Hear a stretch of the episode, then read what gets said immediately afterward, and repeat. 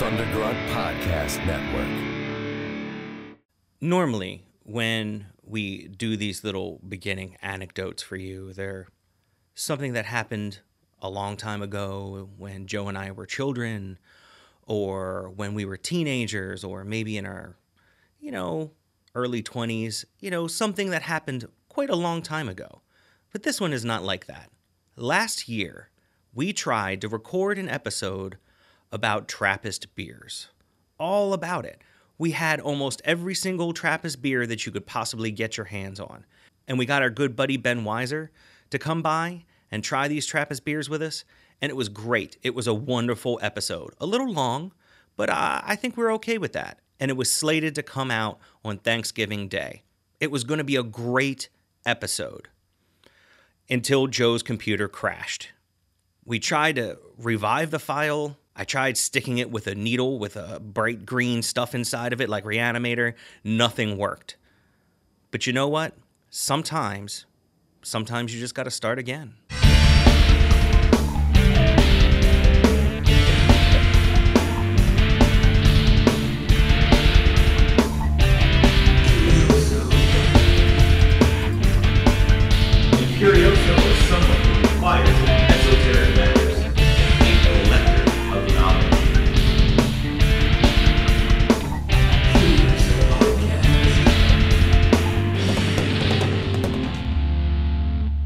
Christopher Scarborough, And I'm Joe Taylor. and welcome to the Curioso Podcast. Ladies and gentlemen, we are going to be drink- drinking quite a bit of alcohol tonight.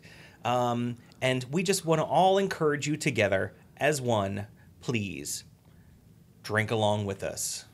The- It makes the show funnier. It makes us more handsome. You, you're gonna enjoy it. Yeah. It actually makes my beard Definitely. shinier. yeah. So if you can get any of the beers that we are discussing, absolutely drink those along with us. And we're going to be discussing other companion beers and comparison beers along the way. So make sure to have those handy when we get to them. Just drink a lot.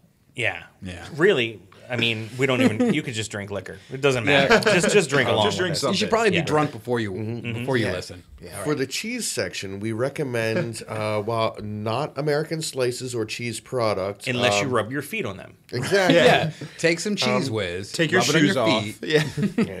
Yeah. Uh, barring that, leave some Polly-O string cheese on your radiator for at least 30 minutes before consuming. you want to get room temperature. Yes. Room Polly-O temperature. string cheese. So before we get started, I just want to say this episode comes out on Thanksgiving Day. So I want to tell you what I'm thankful for. I'm really thankful for the spike of people who have gotten on to our Amazon link and just bought stuff. Thank you so much for buying stuff and giving us some money for the Christmas time. I really appreciate it. Thank you guys so much. So, Joe, what are we here to talk about today? Today we are going to talk about Trappist. Trappist beers to, to rapist? No. I'll take the rapist. you mean therapist? That's what I said. The rapist. So uh, yeah, we're here to talk about Trappist beers, but because we actually brought Trappist beers to drink Yep. for the, the second time, Yeah. yeah, we just didn't want to do it alone. We had to uh, we had to have uh, some friends over. Yeah. You guys And- want to introduce yourselves? Sure. Oh, I you're do. so gentlemanly of you. You gave me the gesture that I can go first. Right. Uh, yeah, I'm uh, Joel Murphy. Uh, I do another show with you guys, Thundergrunt Network. And that's the other Oh, thing. I- We've joined. I was gonna say it, but Joe Yeah, stopped me. go for and it. He just was like blah blah blah blah blah at his mouth t- face thing. so uh, we've joined a podcast network, Thundergrunt. Yeah. And uh, these guys are both a part of uh, the Thundergrunt podcast network. Uh, yeah, so I, I do a show on there called Hobo Radio, Mm-hmm. uh, website hobotrashcan.com. Um, I also, I think the reason you guys invited me is I work for Duclaw. I'm actually working in a brewery. So We actually just invited you because uh, we just saw your avatar on Facebook, and we were like, "Yeah, Yeah. just come on out." well, thanks. Yeah. it has nothing to do with the fact that you work for Duclaw. That's just a bonus. Yeah. I was just the quickest at typing. You were literally the quickest to get back to us. Yeah. Yeah. And I'm Patrick Storck. Uh, I'm also on the Thundergrunt Network and kind of help orchestrate some of it. Um, and I have a show on there called Expert of Nothing. That's a live bullshitting game show. Uh, you guys have done the censorship episode already? Uh, No, not, not yet. yet. That's Oh, coming out in right, yeah. January. No, you're fine. I got, oh, I you got just the got a beat, buddy. You just got a beat. alright. That's okay. Well, Uh, yeah, uh, and I think I was picked for this one because I tend to drink through the Expert of Nothing recordings. So, Nice, you yeah. know, I sample as I go. All right, guys. So a Trappist.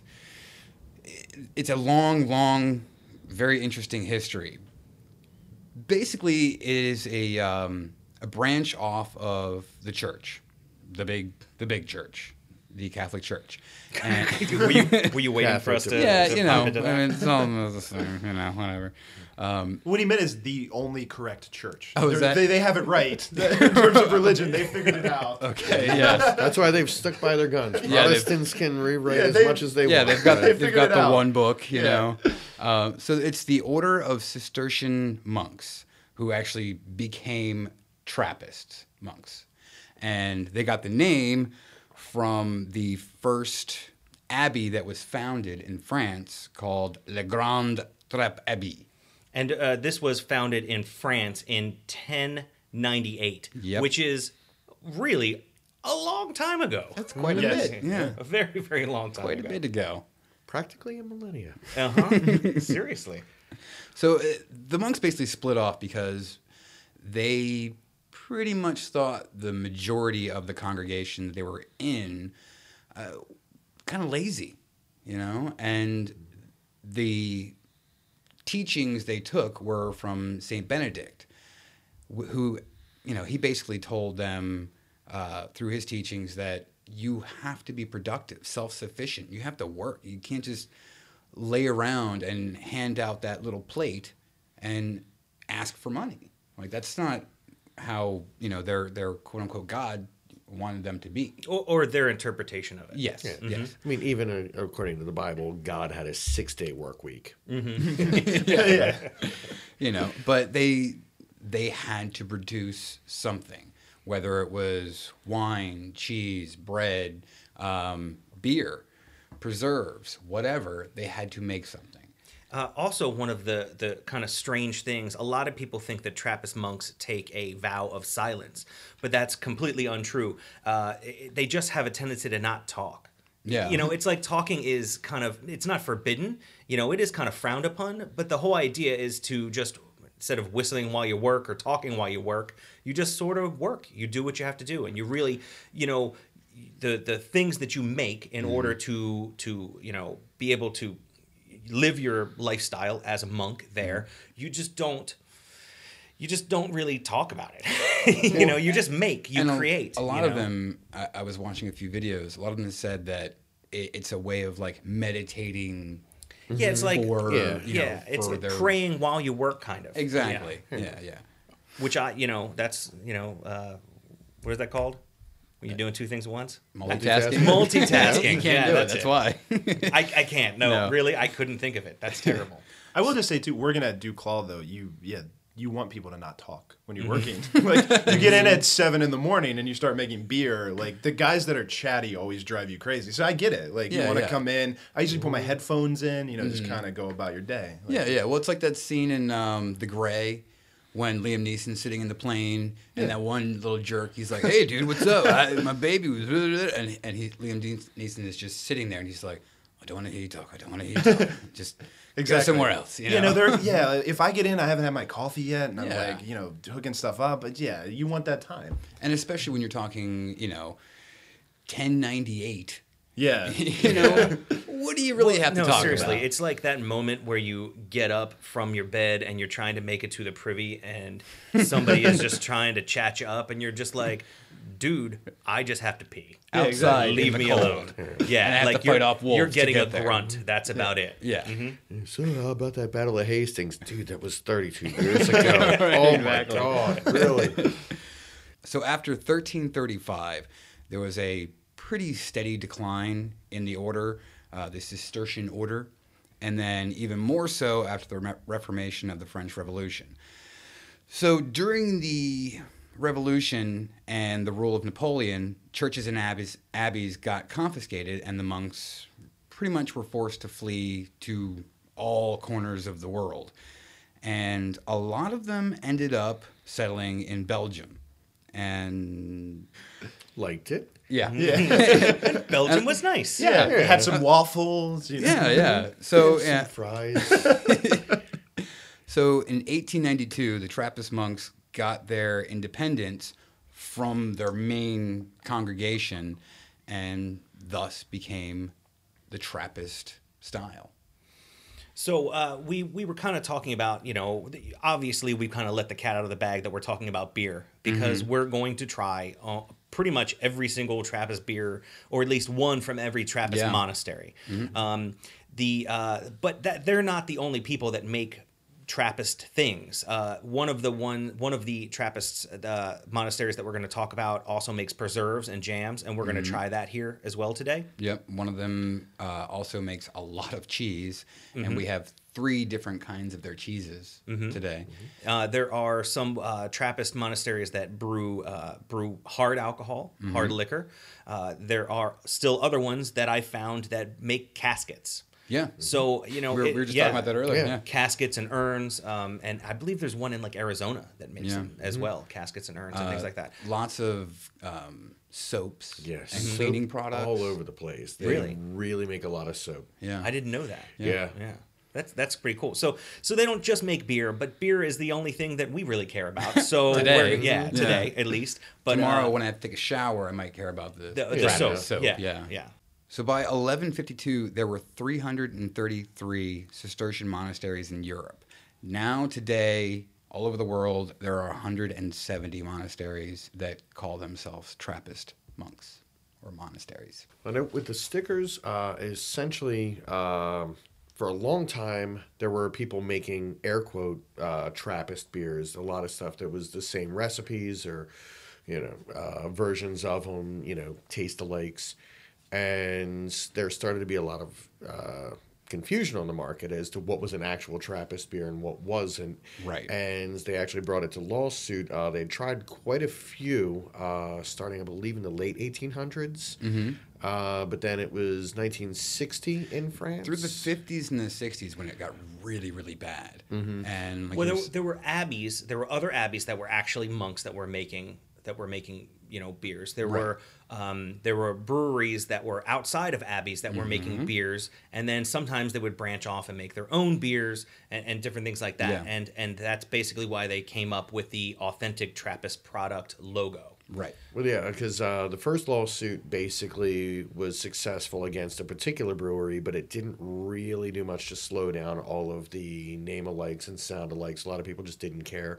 Figured each lawsuit would have to be handled individually. Right. And so it was 1997, I believe, uh, the Trappists got together and essentially made a trademarked logo. So that logo itself legally can't be replicated. Right. Uh, it is a trademark, so that's recognized, even though the recipes for the beers aren't trademarked. Right. And So, there and those yeah. the thing that I found out with the recipes, those things have evolved, you know, more times than anybody's can count, you know. You're talking from e- even when some of these mon- monasteries got into official brewing, they've they've been brewing since day 1. Well, because they've been brewing for their for themselves, and if, Mm-hmm. Right. if you remember, like our Applejack episode, Mm-hmm. we were talking about not, you know, water back then was not that great for you. You had bugs, you had all kinds of crazy things inside of it that can make you sick. People were pooping uh, in the water upriver, Yeah. you know, and then Washing their clothes downriver. exactly, yeah. So go ahead. Yeah, and that's one of the reasons that the monasteries actually did be, uh, brew beer is because beer was potable water. Yeah. Mm-hmm. You, I mean, you could if you drank the water just straight out, it was awful. But this Mm-hmm. went through a whole process. It got boiled. It, you know, it it was drinkable water. So Right. you were better off drinking the local beer Mm-hmm. from your local, you know. And and with the the monasteries, as we all know, in Europe, when you put a church somewhere, people flock to it. At least they did in you know 1098. And just kind of pop up a town around it. Exactly. So with them supporting themselves, their monastery, they were also supporting the town and their congregation that was coming to listen to sermons and, and, and things like that. So yeah, the, the beer, the bread, the cheese, it was all to support this little tiny local, you know, ecosystem of a town. So it's just really, really neat. Yeah, and that's um, well, the single, double, triple. Um, there's a whole lot of different speculation where that comes from. Right. Uh, one of the one of the theories going is that the double was what they brewed for themselves to drink. Yes. The single was the cheapest, quickest, easiest. It was which you basically could sell to guests at the any place around town, or it was also given away. Yeah, the singles were usually the ones given to the poorest of the poor. Here's Exactly. something you can drink. Here's something to get by on. Whereas the triple was the I'm a connoisseur. I'm willing to spend good money, and that money goes back into the church. Right, exactly. So- And that's pretty much everything I found. That's what it states too. So- There's also uh, there's also another one that uh, a lot of people call the quadruple, and uh, although the monks don't necessarily call it that themselves, uh, it's just kind of been commonly known as the quadruple, and that's generally like like a Christmas beer. Right. Those A are generally yeah a special yeah special occasion you know has a much higher content. That's more for like a celebration kind of thing, and that that was for the monks themselves, but they would also sell that. All right, so let's talk about the rules to be in a uh, to get that little you know uh, six-sided Trappist logo. Trappist logo. Number Tra- one Is that why they call it Trappist? Is it, is that a Trappist? Well, I think Is it was that what because that it is? was formed with the uh, original six monasteries. Mm-hmm. So there was originally just the six sides for the six original ones that wanted this sort of association. You know what I mean? Mm-hmm. Yeah. Um, to make it legit. You know, too legit to quit. Yeah. Mm-hmm. mhm. Too, too legit to quit the, the monastery. Yeah. Which is actually the Austrians are the legit to quit. Uh, yeah, that's right. Uh, so number one, must be brewed or made within the walls of the abbey or on the abbey grounds. So it has to be right there, ground zero. Yes. Now that has either um, supervised by the monks or made by the monks, so they can employ people to make it for them. And some of the larger breweries do. Oh, they have to. absolutely Yeah, do. They have They- to. I- That- not only have to, but it's a part of their giving back to the community. Yeah. is they provide a you know they provide work for a Mm-hmm. lot of the poorer fe- you know poorer people in the area. Yeah. that's yeah that's giving back. Yeah, and some of these monasteries, some of the little tiny ones, there's only 15 monks that live in them. you know, so they really they might hire on two or three dudes to help them out, but that's hmm. about it. You And if a Baltimore podcast wants to try their stuff, you know, they're gonna have to churn out. yeah, you know, come on. They're not stop meeting making that them- volume. Stop making them 25 bucks a bottle. Yeah. you know, plus shipping and handling from Belgium. This Yeah, really I'm expensive. literally. I hope you're writing all of this off. Seriously. Oh hell yeah, I dude. am, I am, I am literally drinking my kids' Christmas presents tonight. Right, right. okay. Sorry, kids. You're gonna learn a hard lesson this year. All right. So number two, the brewery the brewery must be secondary importance. So the business project aspect of the brewery has to be secondary. It it's always about the monastery and the monks come first. So uh, number three, the brewery is not for profit. The only money that they do get goes back into you know the brewery, maintaining the buildings, and then the rest, all the leftovers, goes to charities. Yeah, they, they mm-hmm. just put out a ton of money for, for charity. I mean, like It- yeah. that it's it's it's really amazing. Like I was kind of looking into that a little bit. Like mm-hmm. the the amount of basically you're you're buying beer. You go to the store. You know what I mean. And some some of the larger breweries, you know, they they'll they are very easy to find. Yeah. You know, I don't want to mention any names yet because we're gonna get into it all. But some of them are extremely easy to find, and some of them are ridiculously hard to find. So, and we'll get into that too.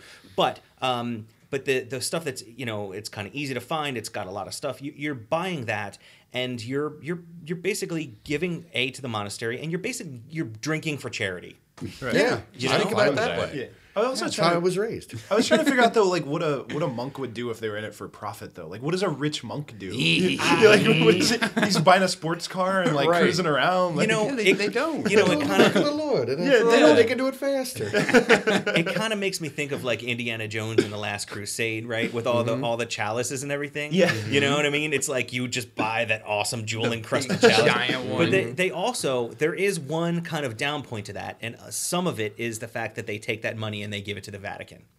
So, which Yeah. everybody knows that the Vatican just they're hurt hurting for money. Oh, so, yeah, no, you those know, guys, they're They have- scraping Yeah, by. yeah, Yeah. yeah, I think they actually borrowed all those gold chalices Well, I think from I think, the I Vatican. think God For- borrows for money from the Vatican. Uh, pretty much. Yeah, You know, I mean, yeah. it's He's like, "Can I get a loan? please, please, Pope. I just need to cut this beard down a little bit. I need to see the barber." I've got gambling debts. That's why I haven't shown my face since you know, about two thousand years ago. Right. And uh, number four in the rules is the highest quality brewing standards possible. Mm-hmm. So, and most of these most of these places are, you know, super high tech, computerized everything, and they've got Yeah. uber nerds in there testing every tiny little molecule of this beer as it's coming out. Mm-hmm. And it's not like how it used to be in like, you know. 1394 when you had a, a monk in a big old wooden barrel making it, you know, and, and that's that's that's the thing I keep on hearing about these uh, these monastery brewery tours, right? Yeah. You really can't get in. no, like you you really cannot get in to see what's happening. But every once in a while there are a few people that do. Yeah. They get in, they get to see and they of course like the one thing that you want to do is you want to see a monk in a brown robe, you know what I mean? Right. Like Mhm. stirring like a big, you know, stirring the wort with a big, you know, wooden spoon and that is not happening. That is not how it's it's done. more like beep, boop, boop, Yeah, beep, exactly. boop. hmm They bring in R2D2. Exactly. He's got a tonsure just like them. Yeah, yeah, exactly. You forgot the last rule though. Number five is if it's your first time at the monastery, you have to fight. Is that what it is? Yeah. Oh, and the Yeah. six rules you can't talk about the Yeah, you monastery. can't talk about the brewing process. right. Nothing Can't like talk a good about- old monk down. So I kind of wanted to talk a little bit about the the kind of styles that we're going to try in, in a little bit, um, and we I think Pat kind of already kind of mentioned those a little bit, which are like the the double, triple, and quadruple. And uh, one of the interesting things that I found is. Uh, no, no one's really quite sure how that came about. Obviously, you know, you have your normal single that are, you know, the, generally like either the monks would drink it for like, you know, lunch, things like that. Uh, like a table because it- wine or table exactly. beer. So it doesn't have a very high alcohol content, but Right. it has like, you know, you can go out and do your farmhand stuff, you know, again, gives you some calories.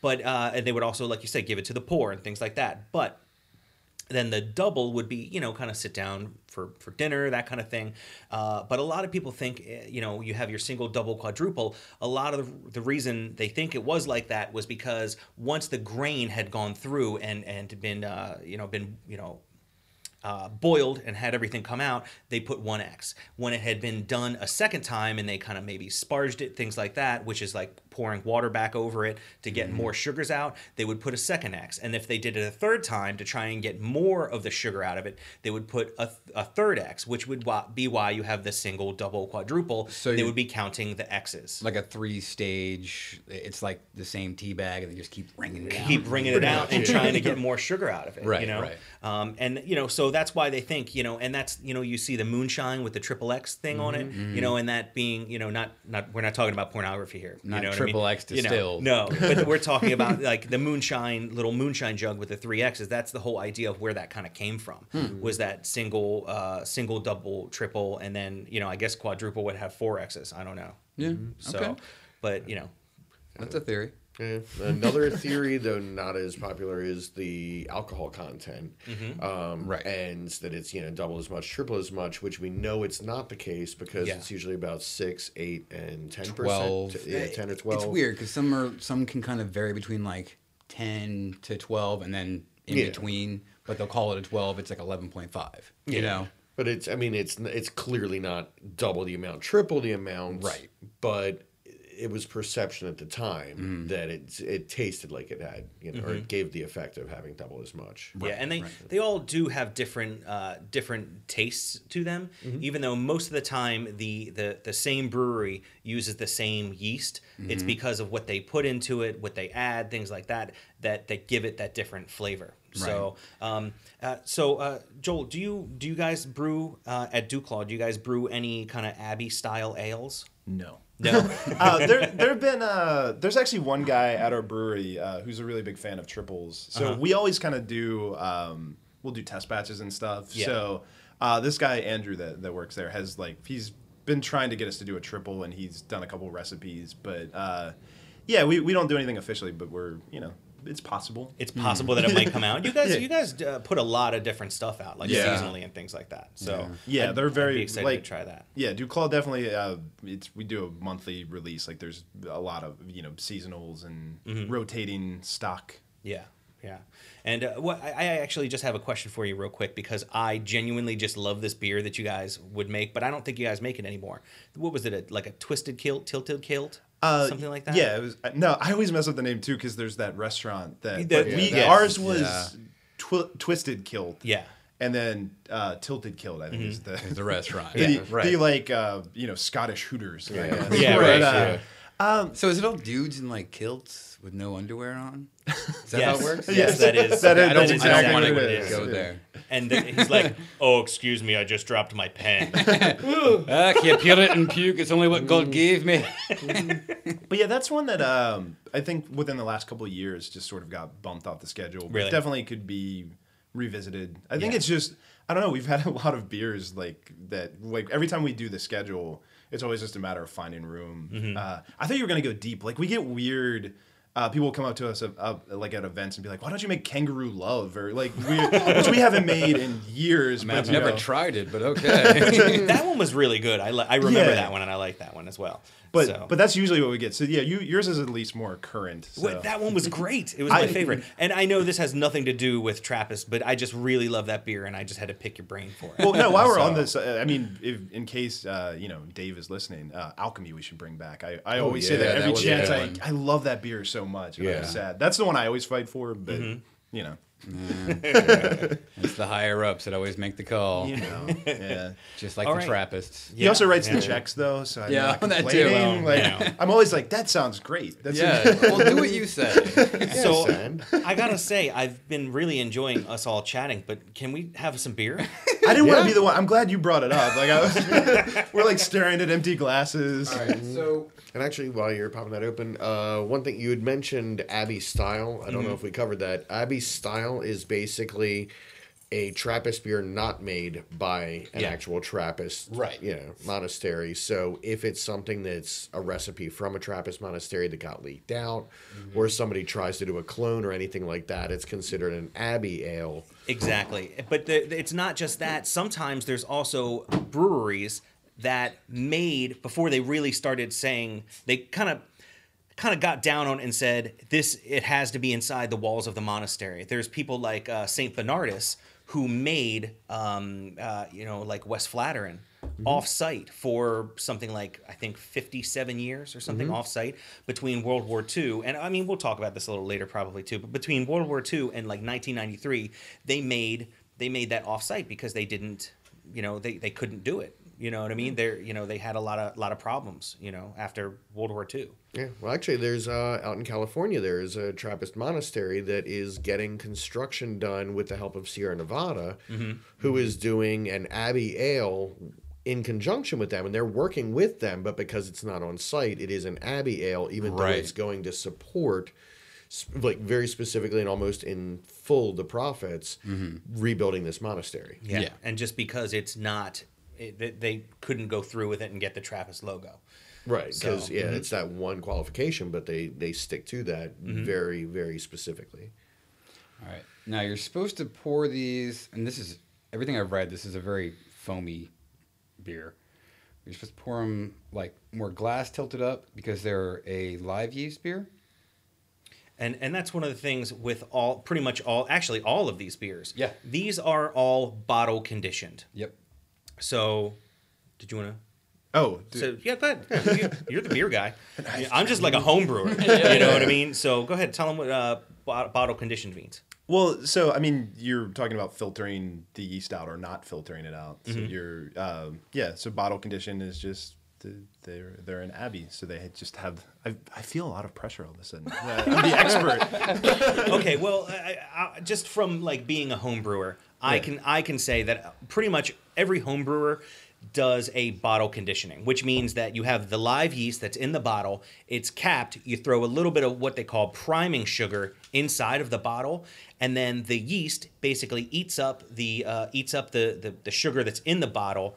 It creates CO2, which Yeah. creates the carbonation, but it as well changes the flavor, brings the alcohol content up uh, just a little bit inside of the bottle. So you basically you have you know you have a little bit of fermentation going inside of a closed vessel. So that creates all that carbonation and creates all that you know, and it gives you know, you know some different flavors. Yeah, so to to follow up a little and sound slightly more knowledgeable. So so like at Duclaw, like we're we run our beers through a, a centrifuge and then it's going into a bright tank and then we carbonate that, you know, pump CO two into it and get it to a carbonation we like. But yeah, what you're saying, and we do that like sometimes when we do cask stuff. We'll Yeah, it's and a more, cask would be- It's the yeah. same kind of thing where you leave some of the yeast in and you give it some sugar to feed off of to then carbonate within the cask or within the bottle as you're talking Mm-hmm. about. Uh, yeah, so that's just sort of the different, you know, styles. That sounded better, right? Yeah, Yeah, it sounded, it sounded a lot more, uh, a lot more smarter. I needed a second take. right, right. More words. Do we want to mention who, who this is? Yeah, yeah, yeah. We're gonna. I'm putting these out because uh, we also have their Okay. preserves as well. Okay, guys. So this first beer we're gonna try is the newest member of the Trappist elite, Nice. Out of Massachusetts, Mm-hmm. Spencer. Nice. Spencer. Cheers. Oh, it's got a really fruity nose to it. Yeah. Mm-hmm. I mean, I'm not going to act like a total beer snob, but it's got a great, a great smell. It's very refreshing. Oh, yeah, it is. yeah, Yeah, very very crisp. light. I could see drinking that like in the summertime too. Yeah. You know what I mean? I know right now we're in the middle of you know November, but that's uh not not that it's completely summertime, but it's it's kind of almost I, I don't know. I would say like I don't know. It's got so much fruit in it, and it's so light. Yeah. but Well, it's got a like a lot of mouth. You know what I mean? It's got like a really full body or whatever. Yeah. It's not like full like mowing the lawn type beer, but it's like a nice like you know beach deck. Yeah, yeah, yeah, exactly. absolutely. Very, very nice. Uh, and this, um, we got three different jellies and preserves from the same monastery, uh, St. Joseph's Abbey, Spencer, Massachusetts, and I, there's bread, crackers. Guys, try all of these. Uh, this one's rhubarb and strawberry. So the guys, I mean, over at, the Abbey, uh, St. Joseph's, they started off doing the preserves. Is this the rhubarb? Yeah, the strawberry rhubarb, I think blueberry, and then something How come? else. How come whenever you make something with rhubarb, you have to have strawberry with it? because it cuts I down don't- that weird bitter thing of the the rhubarb. Now, uh, apparently, St. Joseph's Abbey was first established in 1811 in Nova Scotia, and then there was a big fire, and they were forced to move in 1900. I feel like that's gonna be a theme tonight. It- Yeah, it- actually, oh my- that's it the drinking game. Anytime we mention a large fire, any of these, drink. every single time. Yeah. and I think it's just part of the process of brewing. Mm-hmm. Is you you're you have all these old structures with heat, fire, and combustibles. you know, you're kind of like asking for Brewing is scary. I just want Yeah. everyone to know that that there are times working in a brewery that you feel like you're in a, a Final Destination movie. That you you take you you look around your surroundings and think, what could take me out if that thing. That thing. yeah. Uh, so then they moved to Rhode Island, and there was another fire, and they were forced. oh drink. yeah. Seriously, there was another fire at their secondary location in, in Rhode Island. After that, they were forced to move again, and they settled in Spencer, Massachusetts. And in 2013, mid-year, they, you know, they pretty much went through a lot of hard times, um, early 90s and early 2000s, where the preserves and other stuff they were making wasn't cutting the bill.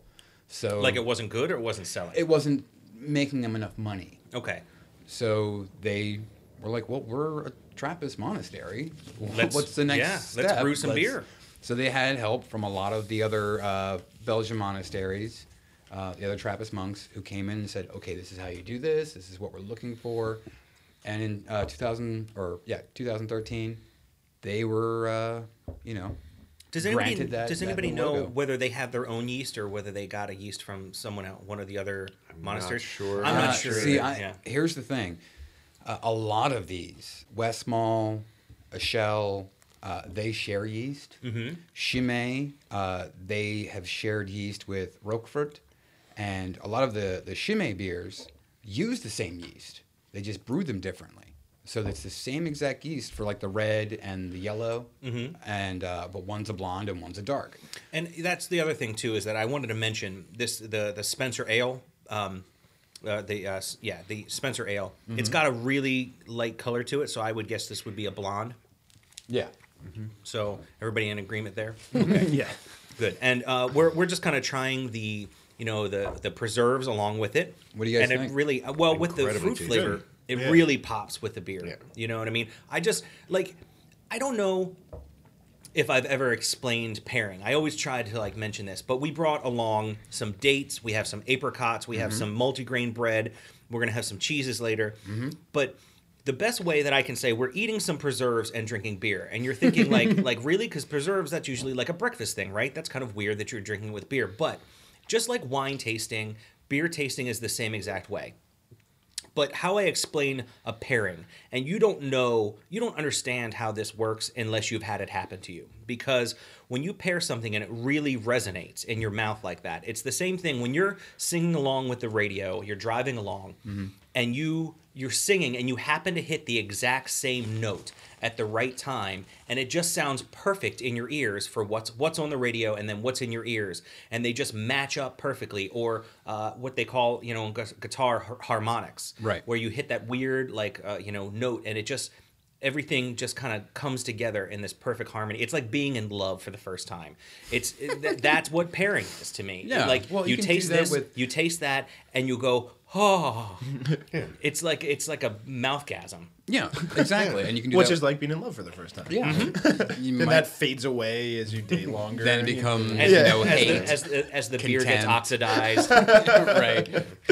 But you can get that with coffee, um, beer and wine, especially chocolate, anything with really pronounced flavors or very very complex flavors. Mm-hmm. Now, some of these um, beers that we're gonna have, they are very complex flavors. Yeah. Mm-hmm. So pulling out little hints and notes of things, it, it, it is hard to do. Mm-hmm. You know, but you do have these, you know, rough five or six, you know, very specific notes for each beer that pair well with a lot of the the fruits and the, the sours or the the weird footy cave cheeses that they make, you know. Mm-hmm. And uh, but yeah, no, I completely agree with the mouthgasm. Yeah, absolutely. I, I also wanted to mention that with these beers, because they are bottle conditioned, Joe was talking about pouring earlier, you kind of want to leave just a little bit in the bottom Mm. Right. because that's going to have your, your yeast, your dead yeast, you know, just kind of floating around in there. And Right. although it's not bad for you, it has a lot of what vitamin B12 and a few other yeah. things. Some people say that it can make it bitter. Yeah, it, it's Mm-hmm. it's kind of like squeezing your tea bag when you're done. It's don't laugh, Joe. That It's not mouthgasm funny. again. right? It's Again, like when you're young love. When you're Yeah, driving, yeah. you're squeezing your tea bag. And, But, but Right. I'm just saying, like when you when you're dipping tea, you're not supposed to squeeze your tea bag because it lets out all of the all of the the, the bitter stuff. You know, Right, it lets out all those oils that are bitter, and you don't want your tea to be bitter. You want it to be nice and sweet, Mm-hmm. whatever you put into it. So which is why you filter the tea in the first place through the bag, through the Right. But yeah. that's yeah. Just to take a step back too, because I don't know if we clarified that. But that's why when you're talking about bottle condition, you want to pour that into a glass. You know, because obviously not everyone. You know, if you're getting a Bud Light or something or a Natty Boh, you can you can just uh, you know pour you can drink that right out of the bottle. But like this, Well, kind of that, stuff, like I do, specifically- you yeah. drink it right out of the can. Yeah. You take a key, you shove it in the other side, Exactly, pull it out, right. and Yeah. you just keep on going. Yeah. yeah. But it with the stirs it up, but when you shove a key in the side of a bottle, then you start getting all the yeast and glass particles, you know, going into it. You swig. It doesn't work. Yeah. but um, the, the, uh, so yeah, exactly. You're absolutely right, Joel. I forgot to mention that the fact that we're pouring them in tasting glasses. Yes. Um, we actually have uh, you know a couple of ta- tasting glasses that we brought along, so we don't get too drunk. We're kind of making sure we Mm-hmm. To- minimize. yeah, this one, I mean, the Spencer, I had to. Okay, here's the thing: we're in Baltimore. It's not carried here yet. Nobody even knows what it is yet. So I had to order it from a place in New Jersey that has this available, and they sent me a four pack. So we're cracking two of these guys open tonight, just so everybody kind of gets their their whistle wet and gets to try this brand new Trappist beer. It's all right. Say it on the mic. Yeah, go ahead. go ahead. Go for No, it. I just wasn't sure. Uh, so you sampled some dregs, right? Well, yeah. Yeah. A little I've got- bit. Yeah, I'm gonna sample a little mean, bit. Chris and, uh, is, I know you're Chris gonna is hoping on to keep some. some of this. Well, Yeah. I was gonna say I was gonna talk So- about this a little bit later on, but so here is so your your your guys have just decided to pour it out, get the dregs, right? Yeah. Um. So you have the dregs. So you have the original yeast that's still in there. It's still alive. It's still kicking, but it's sort of floating in the alcohol, I alcohol, don't kind of taste the bitter though. I don't. Maybe it's just because it's a it's a very lighter. Yeah, It's not on a blonde, it's not as much. I there's a, a hint of it, but just the slightest. Yeah. And by the way, uh, blonde for a lot of folks is what they call the single now. Overall, generally, if you're getting the blonde, that is the single. Okay. It's not extremely high in alcohol content. Right. Um, in fact, let's see. What is this? Six point five. Six point five. That's, It's that's more still than up a there. standard American beer. Yeah. I mean, you got your your butt wiper and your corpse, and those are what 4.5, 5 percent. That- Yeah, I was gonna say I would think it's less actually. at yeah. three, five, something. Yeah, Yeah. It's, it's about the same as like one of those, you know, hard lemonade type things. I have the dregs of this Spencer. I'm going to switch it up. and then I have some wort that I actually have in a little tiny, teeny um, carboy here. I'm gonna go ahead and put it in to it, and I have some wort, which is basically like um, you know, it's it's the it's young beer. It's before it's actually turned into beer. So you have all the sugars and everything in there. It's got some malt to eat, and I'm going to take the dregs and put it in there. And what I'm trying to do is I'm trying to get some of the yeast from all 10 Trappist breweries in here at the same time, and then I plan on uh, brewing basically an all Trappist beer, where I pitch every single yeast from every single Trappist beer into one beer at the same time. I like it. That that's my plan. Uh, I have it all set up here, and I'm going to take the dregs from every single bottle that we have. So, and uh, I know a few of these definitely have some uh, some weird bugs in it. So, some Brettanomyces, probably a few of them have a little bit of uh, lactobacillus. So, so they have the kind of bugs that you don't want in your beer normally, but it gives it some weird sour notes. Uh, and that's a different episode entirely, sour beers. But Yeah. we will have at least one today because I know one of the ones coming up is has some sour to it. A little bit of sour, yeah. Yeah. Ooh, the the end of that, I got a little bread character, like just kind of little at the very very end. I got some weird bread in the back of my throat. That's the other thing too, is that you know yeast is made to make bread, so sometimes that it is a flavor that you'll get. I brought along my uh, my ring bottle capper. Your ring of power. Yeah, hmm but Joe decided to use his his keys. My flying anyway. dog key. Yeah. Yeah. Yeah, my co-host has one of those. Lars actually. Really? One of the but yeah, I, I usually wear it all the time. Um, I did take it off for a little while to put on a uh, a ring that I has a has a shim in it, so I can get out of handcuffs. uh, nice. But then I kind of yeah, I stopped wearing it. And Have you actually it on the other done side. that? Like, have you? Do you, do you practice that? Yeah. Mhm. Yeah. Awesome. I'm Yeah, trying to figure I'm- out why he's going to ever need that skill. He's In planning case- ahead. you know. In case I get thrown in handcuffs, you Yeah, know? home pretty nice. invasion. For some reason. And then you get out of them and you're sitting on the side of the road. Where are you going to run? You're assuming that it's a cop. That is That's true, that handcuffed is him. true, I mean, is you're true. already making There- assumptions. yeah. Yeah, I mean, it could be on his bed. Yeah. You know? You never know, man. You never know. Okay. Yeah. Could okay. be during the live show at Windup Space or just out front of Windup Space because, well, That could happen. Things like that. Yeah. wouldn't be the first I don't time. normally let out my secrets, but yeah, well, actually, I and I, I think knew we I talked about this recognized before. you. It's that video. No.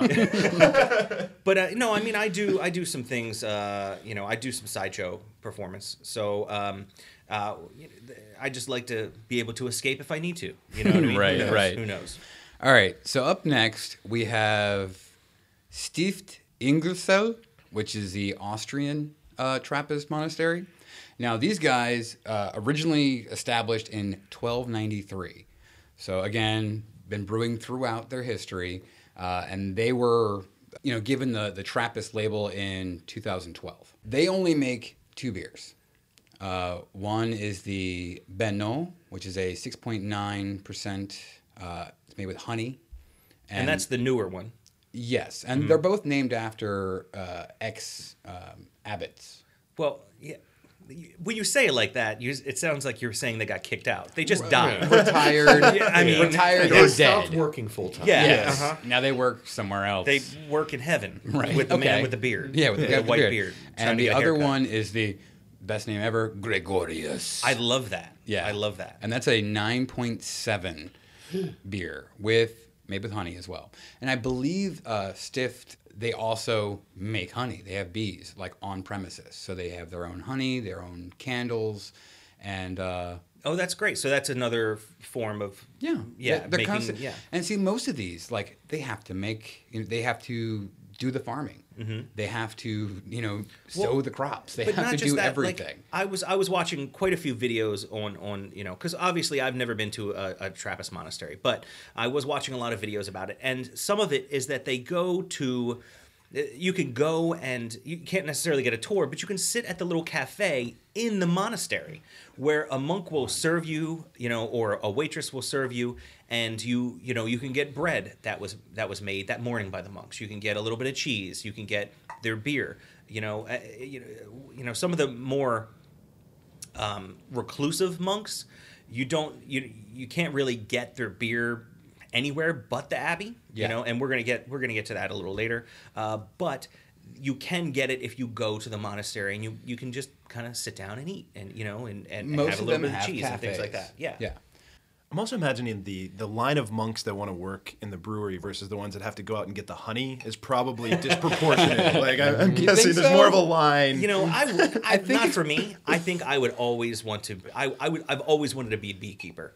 Oh, really? always, and I've just never had the chance. But you know, I, I've heard lots about beekeepers and the fact that they're supposed to live a longer life because they get stung so much. They think that the, the venom has to do with with you know keeping them alive longer. So, which is why I go out and get stung every single chance that I get. right. Well, that was the Alright. plot of the X Files movie, wasn't Yeah, it? Yeah, I think it was actually. Yeah.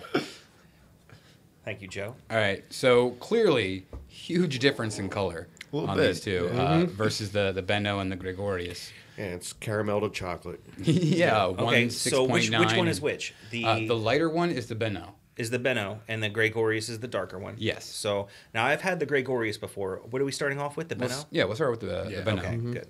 And this is the six and a half. Uh, six point nine. Okay. I get like some apricot smelling. You know what I mean? Stone fruity kind of stuff, right? Yeah. Little In the, in the smell, little Yeah. caramelly. A lot of them use a. Um, it's kind of like a, a caramelized sugar, as well. So you get that sort of, especially in these darker beers, they use the caramelized sugar. Um, if they don't have honey, these guys have their own honey, so they probably either caramelize the honey or darken the honey to get that sort of deeper molassesy end of the sugars. And I was going to get into that too, but I, we'll, we'll get into that when we get to the Gregorius because what Mm. I'm tasting with this Benno is hops. I'm getting like a lot of hops, and I don't Mm. know what it is. You know, I don't normally. I'm not a big hop head.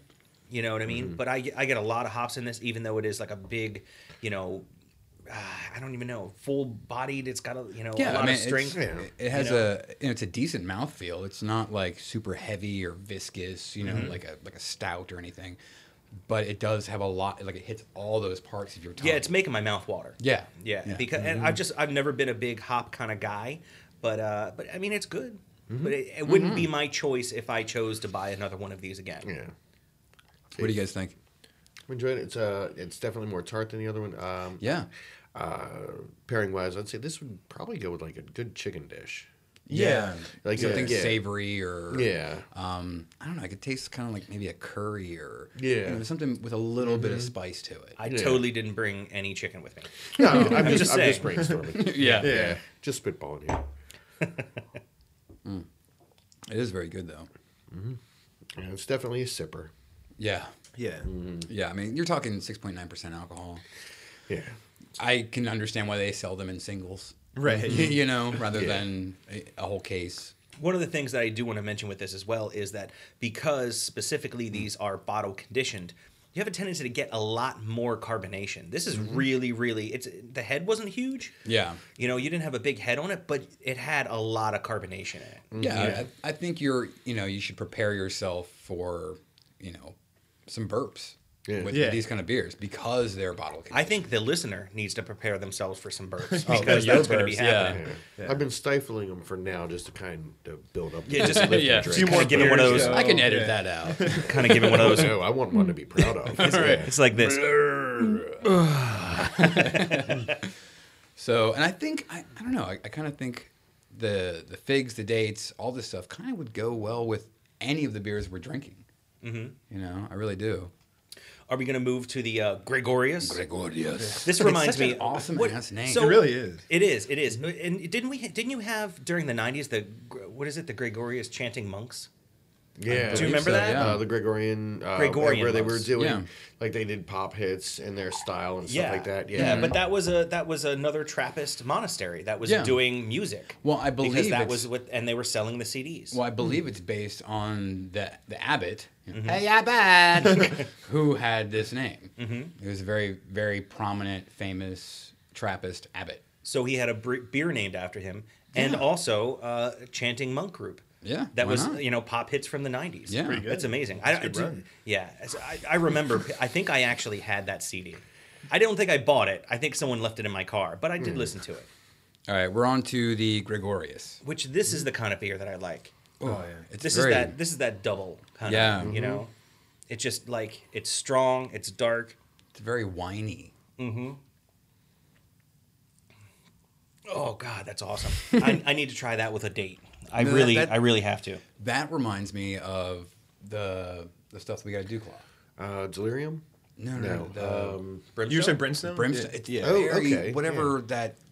I can't pull out that flavor, but it's it's kind of like that rye wine. yeah, yeah. I don't Well, know that what was um, it is. it was well, you have a rye wine and a barley wine. Is it barley? I don't remember which one brimstone is. It's a rye wine. Is that That's a that rye is wine? rye That's- Yeah, it's It's not really, quite really a barley, similar. yeah. Like with the the mouthfeel and, and just that aroma. But that's because a barley wine is just is very very strong as well. Yeah, well, it's, this- it's, it's I mean You're talking nine point seven percent. You know, mm-hmm. that's a. This is good. it's a pretty heavy duty wine. and with a with a date, you know, Yeah. that's the other thing too is when we're talking about doubles or dubels, Mm-hmm. what you're getting is that the yeast are creating uh, a lot of different flavors, and that's coming from the yeast. They're they're eating the sugar, and um, Well, what, have- what are the they have have, esters, esters. and what, Yeah. what's the other one? Phenols. yeah, Es- phenols. Phenols. yes. So they're creating esters and phenols. The esters are that is that fruity kind of flavor. Right. Okay. Phenols can create all different kinds of stuff. anisey, clovey type. They're they're creating like the the, herbal kind of flavors, The spice flavors. Yeah. So you you know as you taste it, you might get some peppery notes and things like that.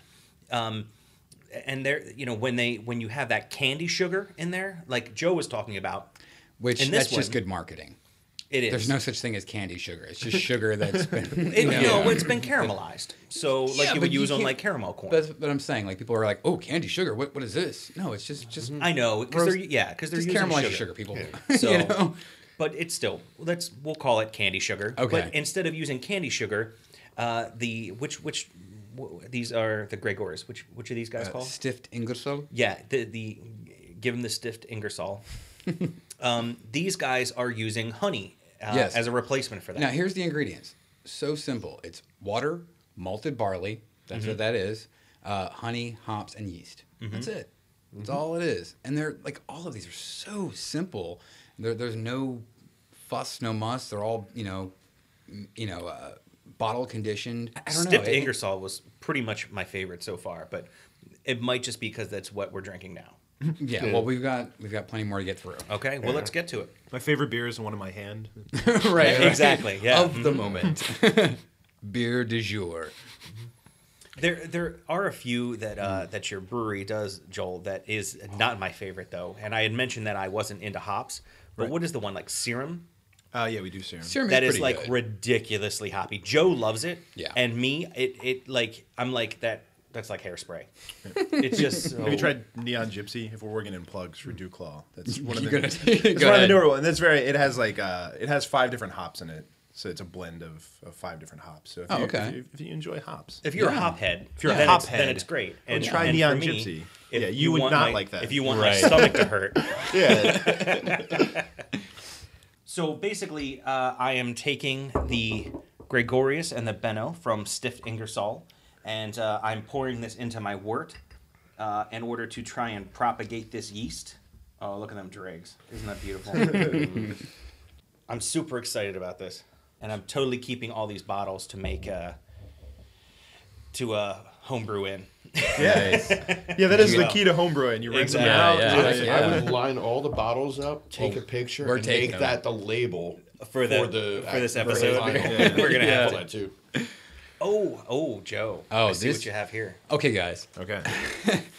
This is the Koningshoeven Le Trappe, named after the original Grand Le Trappe. Uh, this here bottle, this little rinky dink, what is this? 12.7 fluid ounce bottle, $25. Ooh. Yeah, that's a pricey beer. Mm hmm. So we're gonna need you guys to pay up. right 7.5% alcohol. Uh, this one is the oak aged Trappist ale, uh, and it's called the Isidore, not the Isildur, like in the, the Hobbit or the Lord of the Rings books. Uh, it was actually named after another abbot, and this one is to commemorate 125 uh, year anniversary of the brewery for Koningshoeven. Oh, nice. So. We should have made that the drinking game, though. Is every time a beer is named after. Now, can you tell us about any fires? that may have- oh, oh, now this Oh, one, this one go. get Koningshoeven is is interesting because they're in the Netherlands. uh, originally founded in 1884. They went through a big process where they were the monastery that pretty much outsourced uh, most of their brewing in the early days. Uh, and they had a Belgian company, not monks, outsourced off premises. And then by 1969, people were kind of like, okay, wait a minute here, guys. You can't you can't be calling this Abbey Ale. You can't you can't say you guys make it because you're not making it. You know, and you're not even you know uh, uh, watching over the people who are making it because it's off site. And so in 1980, they took over production, built a factory on premises, and since 1980, it has been them. But again, this monastery has been brewing throughout, but mass production for local area, local citizens, it was off site, and they just stamped their name on it. So, you know, it's kind of good, kind of bad. I guess they were trying to help out, uh, you know, other companies and stuff like that in their area, but it wasn't uh, by the monks officially again till 1980. And that's one of the things that, you know, we, we were talking about them kind of helping each other out. All of these monasteries do help each other out. So Yeah. if one of them ha- is having a problem with their yeast, they get a yeast from another, you know, from one of the other monasteries. And they'll try that. They'll do a few batches, you know, back and forth. And oh, there, there's the first one. excuse me. If there's a fermenting explosion, Yeah, Right. yeah, exactly. Right, if there's a if there's a fire, you know what I mean. They they get help from the other monasteries, and that's that's the thing is they they're all very helpful to each other. So I just think that's uh, I just think that's kind of neat. And That's kind of a brewing thing, though. Like that. Yeah. That's been my experience. Uh, everyone, like brewers, I think there's just that kind of culture. You have that, like we definitely other brewery, you know, other breweries will come by and get yeast, or you know, you do mm-hmm. collaboration brews. There's definitely like a very.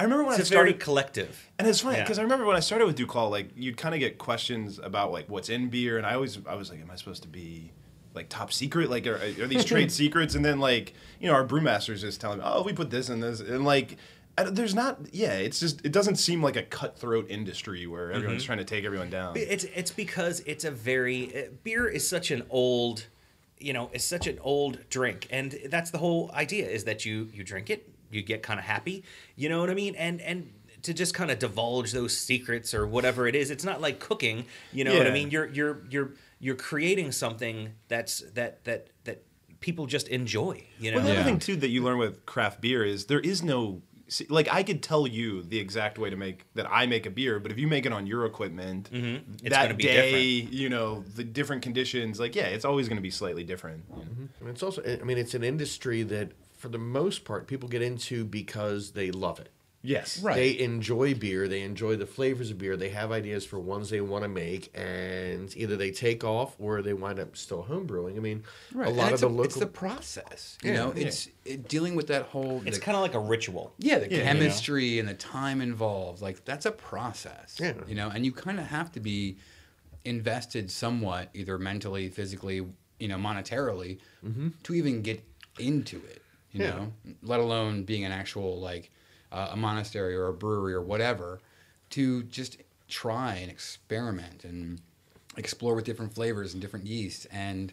I think, like you were saying, like the, the, the culture, it, it's kind of like open. It's like, oh, you brew, I brew. Let's talk about it. You know? Yeah. I've seen. Uh, I remember uh, this past year at Hampden Fest watching, you know, the guys from Brewers Art and the guys from Union Craft and the guys from, you know, all of the different independent brewers hanging out in each other's tents and just kind of sampling each other. Hey, what do you got this year? Right. And actually, that's one thing I loved that Union Craft and Brewers Art and Raven Beer and a lot of the other locals have gotten to the point where it was, you know, at first it was just making a little bit enough here for, you know, you know, limited releases or sell direct or just for our brew pub to now like nationally recognized is Right, right. awesome to the Yeah. point where I mean granted it sucks that Ozzy Osbourne's lawyers did what they did but Ozzy you know he got nationally recognized because well they got you know a cease, a cease and desist but it's you know like now people are hearing about this beer that's really cool oh crap let me buy a six pack before everyone you know ebays it mm-hmm. But, Yeah. Well, I think they, they renamed it, didn't they? Yeah, I they forget what the renamed it. new I mean, name is. But yeah. yeah. I, I don't know. I just liked the beer, and it's a shame that you know it didn't come under any kind of fire. I mean, there was I don't think any repercussions really. It was just oh sorry, it was meant to be an honor. Right. Gotcha. Yeah. Yeah. Clearly, it's yeah. it- I don't think anyone thought Ozzy Osbourne was making that beer. I don't think there was market confusion. Yeah, All right. So again, uh, we are going to try the Le Trappe from Koningshoeven. And I also have a cheese here that is made with Le Trappe beer. Now, So- do they immerse it? I believe they actually immerse the Yes. the I mean- cheese in the beer. You can go ahead and chew on the rind. Mm-hmm. I usually cut it off just because it's you know it tends to be a little chewy, a little kind of. Okay, meh. well, I mean, you it's know, if I can. but go for it. Um, That's cheesy. It's not going to hurt you. It's riny. Do you taste any sort of uh, beerness? No, it's awesome. Yeah. It's a little feety. Uh, I told you. Feels like I'm sucking on my socks a Yeah, little bit. most of these uh, these cheeses are a little footy. I'm okay with that. Oh yeah, no, no. I think it's I think it's good to have uh, a bit of a strong cheese when you're talking. So, do they have a cave near the monastery? Uh, I don't know. You know, this is Netherlands. So Koningshoeven probably is- yes. Probably. Okay, so I'm going to go for the Koningshoeven La Trappe beer. Oh yeah, the You guys cheese ready? Is really, the cheese is good by the way. The cheese is very good. Now Yeah. it's, it's the cheese is not made with the uh, Isidior. Isid, it's Isidor. Isidor. Isidor. Elsinore. yeah. Yeah. Well, yeah, there's a there's a, a little Yeah. little mark in there. It's not made with this one, but it is made with one of their other beers. Holy smokes! This is this is the kind of beer that I like. Wow, La Trappe is where it's at. Oh, that is good. And That's with the, very, very I think good. the cheese is really setting it on fire. yeah. I- I, I mean that not like heat or anything. I Yeah, just yeah. like it's beautiful. It's beautiful. I mean, uh, the only thing that I, I dislike is uh, the sort of Yoda character. Pray you will. He's a little Yoda monk on the front. He's a little Yoda-y, yeah. you know. But hey, whatever. Yoda if he was played by Brian Cox. Yeah. yeah. So I also want to mention that this is another beer that's not. This is a beer that is not capped. Right. It's actually has a has a cork, which doesn't look like a real cork. It looks like a No, this is a modern modern cork. You Yeah, get- modern plastic. Cork. A lot of these, you know, like I said, they are modernizing a lot of their facilities. Mm-hmm. So because they're getting, um, yeah, this was actually imported by a company in Austin, Texas. Really. So that's So that's does- just their import company. Yes, but I'm saying because they're getting more acclaim, it seems like the past decade, like Trappist beers have kind of gotten this, like, you know, ooh, Yeah, they, Trappist beers. it's not just. It's like the past one. two, three decades. It, it's Yeah. it's been a while, and it's it's because it's it's these monks that all they do that these be- you know we haven't even mentioned that this yet hmm. this episode. These monks are not brewing this beer for you, Joe. Nope. Joel, they're not brewing it for you. Pat, they're not brewing it for you. No. They're not brewing it for us. No. They're brewing it for the man upstairs. Right. They're brewing it for God. My uncle? oh, God, yeah. yeah, yeah. They're brewing it for God. That's who. I mean, they're brewing it because it, it keeps them uh, in enough money to keep the monasteries going and for Right. charity and things like that. But ultimately, they're they're they're going through their life for God. They're brewing for God. They're creating cheese for God. That's what they're doing, so that they can pray, so that they can continue their their lifestyle Because as, it- as a monk. Yeah, and it brings as an them aesthetic monk. closer to their religion. Mm-hmm. Yeah, and their So- their their uh, theories or thoughts or beliefs. So I personally think that I feel uh, more godly and almost like my sins are washed away Exactly. as this- every glass goes down. Exactly. I'm yeah. working on it. Yeah. Yeah. But I mean, yeah, if they've been brewing this for centuries up to a millennia, Yeah. it is recently, and I mean, part of it is obviously going to be internet. You know, the word actually gets out, and you can find them. You don't just hear rough urban legend of it. Mm-hmm. Right. Myths. And You don't necessarily have to go to Belgium to get it. Right. Right. There's ways. There's now shipping to be able to get it over here, and that's also from a lot of them starting to open it up Yeah. to that. Well, and they, re- I think they realize that there is a market, you know, and some of them are still very like, we don't want to have this big mass market thing. They're very, you know, humble. But some of the other ones, they know there's a market for for their product. That just ensures them that they're going to have money for their abbey, for clothes, for for the know, people, for, for the people. Yeah. for good work to be. Yeah. It, it's uh, that's one of the main reasons for the lawsuits. Actually, Mm-hmm.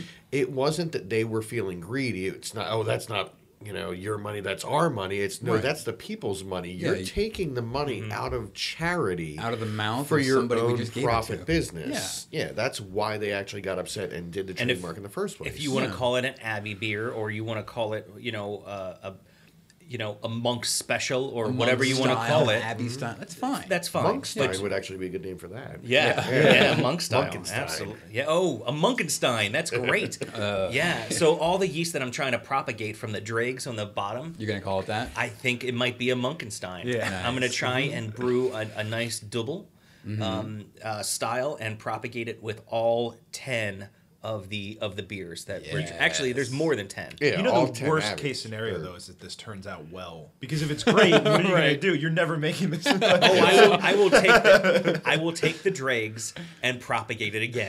That is what's going to happen. He's going to have a Nice. mother batch. You know? He's gotta gonna keep it He's fed. just gonna dip it out. Yeah, it's like the it's like the sourdough in San Francisco, right? You know what I mean? He's 100 keep euros. it- Just gonna keep it going. Absolutely. I'll be passing along to everybody. Mm. Or the monkey bread idea. Mm. Yeah. Exactly. Yeah. All right, so No, there's so I, I'd say the La Trappe is is amazing. This is The, uh, fantastic. And the cheese is awesome. And uh, they pair extremely well together. Although Maybe once my teeth kind of taste like feet, though, when I'm Well, done. your teeth taste like feet. I gotta say, I I would say that you guys should chew a little piece of that rind. I, I think it's really. I'll good I'll go it. for it. Yeah. You know, Yeah. Uh, take a little take a little yeah, chunk of I'll that because it's it. really really All right. good. yeah. Then another thought on is there a little bit? All right. All right. It gives a, a different flavor. It really does. Actually, it's really good. Yeah. Mm-hmm. Yeah, I know we just had the insides, but the rind was just um, uh, just absolutely amazing. So, and I also just made everybody Yeah. chew some rind Yeah. because I just think that's funny. It's drier, but actually works well with the beer. Yeah. Yeah. Well, I mean, this is just a curing. It's just a protective layer. That's all it is. A little bit of wax, and it's just. Yeah. It's totally fine to eat. Oh yeah, that's Yeah.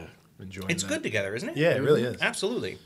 Think a way, because uh, I mean, we've covered pairing, but for the people who might still not get why pairing works, imagine having a nice juicy steak with orange juice. Terrible idea. Mm-hmm. Not Right, gonna or taste chocolate good. You're milk. like- yeah, you think, oh god, that sounds awful. Right, but what you normally drink with a steak is much better. Pairing is getting closer and closer to that exact match. That Right. you know. The sweets, the savories, the spices, the, Yeah. the herbs. You're, you're trying to, you know, intermingle those within your palate to, you know, to complement each other, basically. Mm-hmm. right, so up next, we've got Orval.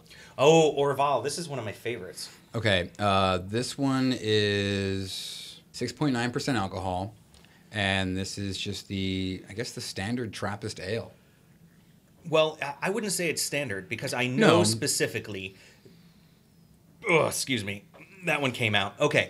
So I know specifically Orval uh, means Valley of the Sun. Yes. Okay, because it's in a it's in a valley.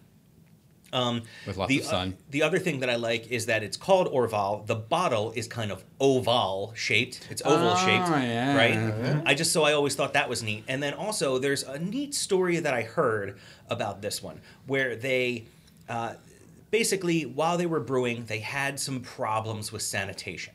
Okay. Now, as we know, all of these beers, we say that they've been brewing for you know somewhere near a thousand years. A lot of these monasteries Yeah, are. this one uh, founded in 1628 and started uh, officially brewing in 1932. Okay, so Again, these- wait, wait. Fire in 1793, Drink. Mm, okay, I'll owe you one. and they built a new brewery in 1931, and thus they started fully brewing fully in become 1932. yeah, became a Trappist uh, Yes. monastery, a Trappist brewing monastery. Right. Uh, so one of the things that they were talking about when they originally started brewing, they were ha- they had probably like sort of a lazy monk in the in the bunch. Okay, didn't do the greatest uh, uh, uh, cleansing. All right, and then he wound up with some weird little beastie. Okay, probably Brettanomyces. All right, so he had a little Brettanomyces that got into it, created some uh, some sour notes in the beer. Then they cleaned everything up. They started really, you know, doing well. They started producing that beer, and then everyone uh, outside of the monastery that was drinking it said, "Well, this is okay, but what happened to the original flavor? What happened to the funk?" And then they, well, they were like, "Oh." So they had to go back, kind of what I'm doing, grabbing the dregs, putting it back into the beer, and then producing it. So this is a sour beer, not really really sour, but it has some Brettanomyces in it. So you're gonna get those sour notes, that kind of sour cherry kind of, you know what I mean? That real you know uh, acidic acid sort of thing, and you can smell it right off the bat. yeah. definitely get yeah. You get those you know those really sour notes right off the bat. It's it's Yeah. just beautiful. It's it, it, so aroma wise, it already has green bottle, like Mm-hmm. a green bottle scent. It just you know the stuff that's been a little bit sun hit. Yep, Yeah, yeah. exactly, yeah. It has like a hint of like, And it's- um, what is that sour beer? The Petrus. Yeah, When you pop a Petrus, like that's Yeah. that just Yeah. that waft of like. Little and it's got a really nice sour. color. It's you know, it's kind of like a like a nice. Um, it's not quite amber, a little darker than that. Yeah. you know what I mean. Yeah, it's So- cloudy. Oh, Oh, that one's Oh, good. awesome. That's very, very, Awesome. very Yeah, clean. I can I see fighting back for that. Yeah, I get I get some uh, I get some hops in there too. I'm definitely getting some. You know what I mean? Some of the hops, but the the sourness you definitely. I think you smell it more than taste it. Yeah. you know. That is, but it's super carbonated. It is tiny, extremely tiny carbonated. bubbles. Yeah, I feel like you get the sour first, and then it's like after that, it's crisp. Yeah, like yeah. It's, yeah, sour, crisp, and then a sweet after. yeah. Yeah, But I also want to mention that uh, when you have things like Brettanomyces, uh, you have a tendency when they're they're carbonated in the bottle, you, you get I don't know what it is, like smaller carbonation bubbles or something like that. Hmm. It's really quite strange. They have a tendency to create more carbonation even than normal bottle conditioning hmm.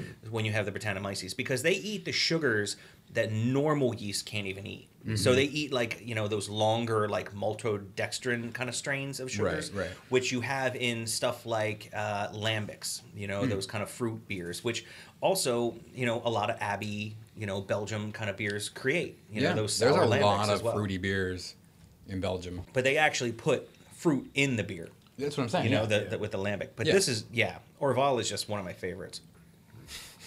Did you say about the last beer? I know. it's, I, that's That's what I said. It's why whatever's in your going hand. on. Right, I right. know. You know what's really weird? I'm gonna try it with some La Trappe cheese. I know I'm crossing the monastery streams, but I'm gonna- and, and th- with pairing, there is try and fail. I actually just tried it with uh, something from the Nabisco uh, monastery. I've, I've Um, I actually And it just didn't like, work out, huh? Some really decent like uh, like wine crackers, Mm-hmm. and I forgot them. So I was That's like, okay. Chris, bring crackers, and he brings saltines and and Ritz. that's Right, right. but But I I mean, on they hand, are- I know, I know, but they I'm are traditional palate cleansers, so it does work on that side. Right, right. But I will say that those do not pair well. um, yeah, they just don't complement at all. I'm doing the the Trappist uh, elderberry jelly, and it's actually working pretty well. Oh yeah, Yeah. yeah. That's I'm going does for it- a yeah. date, and yeah, the sweetness. I think because I tried the cheese as well with it, did not go very well at all. I think the Orval needs a little something sweet to it. Right. So, which is really what sets it on fire there. I'm going to uh, Oh, gonna you're do something bold. Oh, I'm no, going no. to try elderberry with the Trappist cheese. You just that's gone that's crazy. not even a pairing. That is a it's just an experiment. Triplet? Yeah, Patrick has gone nothing. mad with power. Yeah. right, right. it's gone mad with Trappist power. but they, I feel like the last act of gravity, real quick. Yeah, see you on the other side, Patrick. Let's see what happens. Oh. We're all just staring at him. Yeah, I know it's hilarious. well. I mean, we need to know. We a need science to know. experiment. Somebody Right. had to try it. and the result. I'm not saying it's a mind blower, but I am saying that was surprisingly enjoyable. It had that something to was yeah, that was that was a rich tapestry. So n- It was pungent cheese. it was uh, pan taste uh, lasagna. It was it was a little. I mean, you had sweet, you had sour, you had uh, the creaminess. You had that was interesting. That it was. I, my tongue was completely confused. right. He didn't say it was good. Which way do I go with I, that? it, definitely not bad. Like, would try again. right. But yeah, my t- I think my tongue basically felt like a deer in headlights. That's not a bad thing. No, yeah, it's So I also want to mention as we go through every one of these, we have seen that there is a Trappist logo on all of them. Oh yeah. You know, an authentic Trappist logo. Uh, so you you know that it's a real Trappist ale, a real Trappist brew, when it has that Trappist logo on it. Yeah. Now, see, I, I didn't see that on the uh, preserves, but I don't know if that But they don't require it on the preserves. They only require it on the beer. exactly. Now it can be on other things as well, and it has been on some. Uh, but oh, look at those dregs! I'm really excited about these with the with the Brettanomyces in it. I Oh, know it's going to yeah. give it some nice sour notes. So the Orval was the one that I definitely wanted to get into the uh, into the uh, yeah, the Munkenstein. Yeah, and again, it's it's lightly sour, so it's not like it's going to turn the whole batch. Yeah, exactly. It's not. It's it's. I don't think it's going to be. Oh, look at that. Which is a big thing with sour beers too that we should mention. Like the, it's a tricky thing with breweries. Like you can't if you make sours, you either have to very carefully clean your equipment or use separate equipment to try A, to. a lot of people do it off site. Yeah, a because lot of it's people are yeah you scared you risk that you know that's why like a lot of places you know Duclaw we don't do sours because Is you have to worry mm, about cross that contamination? exactly yeah because you run a sour through if you don't clean it perfectly your equipment your Right. your next beer is going to be a sour right. and a lot of home brewer, yeah, that's what they say. Once you make a sour, you always make a sour. Right. and, and- but a lot of home brewers, they if they start, you know, getting into weird beers and making sours and things like that, throwing strange bugs in it. Once they have a carboy that they put the the word into, Yeah. you know, to mm-hmm. create it, that is the sour carboy, and they're never going to use it for anything else because mm-hmm. once you have a little tiny scratch or something like that. In the glass, or some people use like an ale pail, which is like a plastic bucket, like you would get at like Home Depot, but it's specifically made for you know making alcohol in. You you you know you can have just a little bug stuck in a little tiny scratch inside of that, and once you do, or if you don't clean all the yeast completely out of the bottom, boom, there you go, you have a sour beer. So, and you're trying to make something, you're try, trying to make a nice pilsner, and you know all of a sudden it's like it's like whoa, that's it's not supposed to taste like that. I was just glad after doing a couple misfire pairings to just enjoy that one. I gotta be honest with you. I tried the the the Orval with that cheese, Mm-hmm. and it was like it felt like static in my mouth. oh You know what I mean? Like I like like TV static. I was like, "Ooh, that's not good." like it's like turn that off. It's like when you get in your car and the radio, you know, you left it on like a station where it's not supposed to be on. or Have you something. tried it with it being warmed up? Room Oh, temperature. actually, yeah, let me try that. temperature. I wanna try another piece. So tasty, and It's also so uh, different. Try it with one of the jams or one of the yeah oh jellies. do you want me to Um, try your your move let me Try I the mean, not rhubarb with, or- uh, okay yeah let me yeah. try the rhubarb Yeah. Okay. Yeah, I'm not like saying necessarily with a beer, but it Had to is be- an interesting combo. I have to be honest with you. The rhubarb was my favorite. oh, oh yeah it's by really far really yeah. good, and I mean, the, I, I don't. the I don't even. blueberry is like blueberry as blueberry can be, you know. Really? But the rhubarb, The yeah, rhubarb that's, is yeah, yeah, it's that's where it's fantastic. at. But the the cheese once it becomes room temperature, mm-hmm. oh, you get all know of what? those flavors. well, Like, it's the same thing with Huh? beer. Mm-hmm. yeah. Mm-hmm. Oh, you you tried the cheese and the. Yeah, it's You know, we're good. Yeah. we're not even pairing beer at this point. It's just like we're putting cheese with preserves on top. Trappist cheese with Trappist preserves. You're you making know what? all combinations possible. The- Yeah. I'm I'm having that. I Do it. Yeah, do that. it. seriously, try it. Yeah, Yeah, give, give it a go. It's right. nice and warm. We're Yeah. gonna give it. We're gonna Yeah, give it a room shot. temperature uh, cheese is the way to be. Mm-hmm. Holy smokes! yeah. I know, right? Rhubarb. Mm-hmm. Yeah, it just didn't. Oh, good lord! Your face doesn't know where to go with that combination. I no, that is think it- amazing. It kind of mm-hmm. has that like salted caramel thing where it's like the sweet Yes. with the, the salty. Like So I know this has nothing to do with anything, but I am at home making a salted caramel cider right now. Oh, it is nice. it like I have it up in it, it wasn't I had it in the basement for a while and it just wasn't going because it was too cold. So I brought it up to my room to try and give it some heat to try and go. And my wife and I have been going to sleep with this noise. Bloop bloop. bloop, bloop, bloop, bloop. Like every four seconds because it's coming out of uh, the airlock. Right. so it's really it's really funny. Yeah. All right, so up next, guys, we have Abbe Saint Remy, which is the Roquefort Trappist. Now this is the uh, Roquefort or Rochefort ten. Rochefort, yeah. Ro- Uh, I'm American, man. I know. Yeah. Leave me alone. Roquefort. It's like the cheese. Like a Roquefort. Roquefort cheese. Yeah. Yeah. Mhm. Uh, now I Roquefort tried to buy some Roquefort cheese.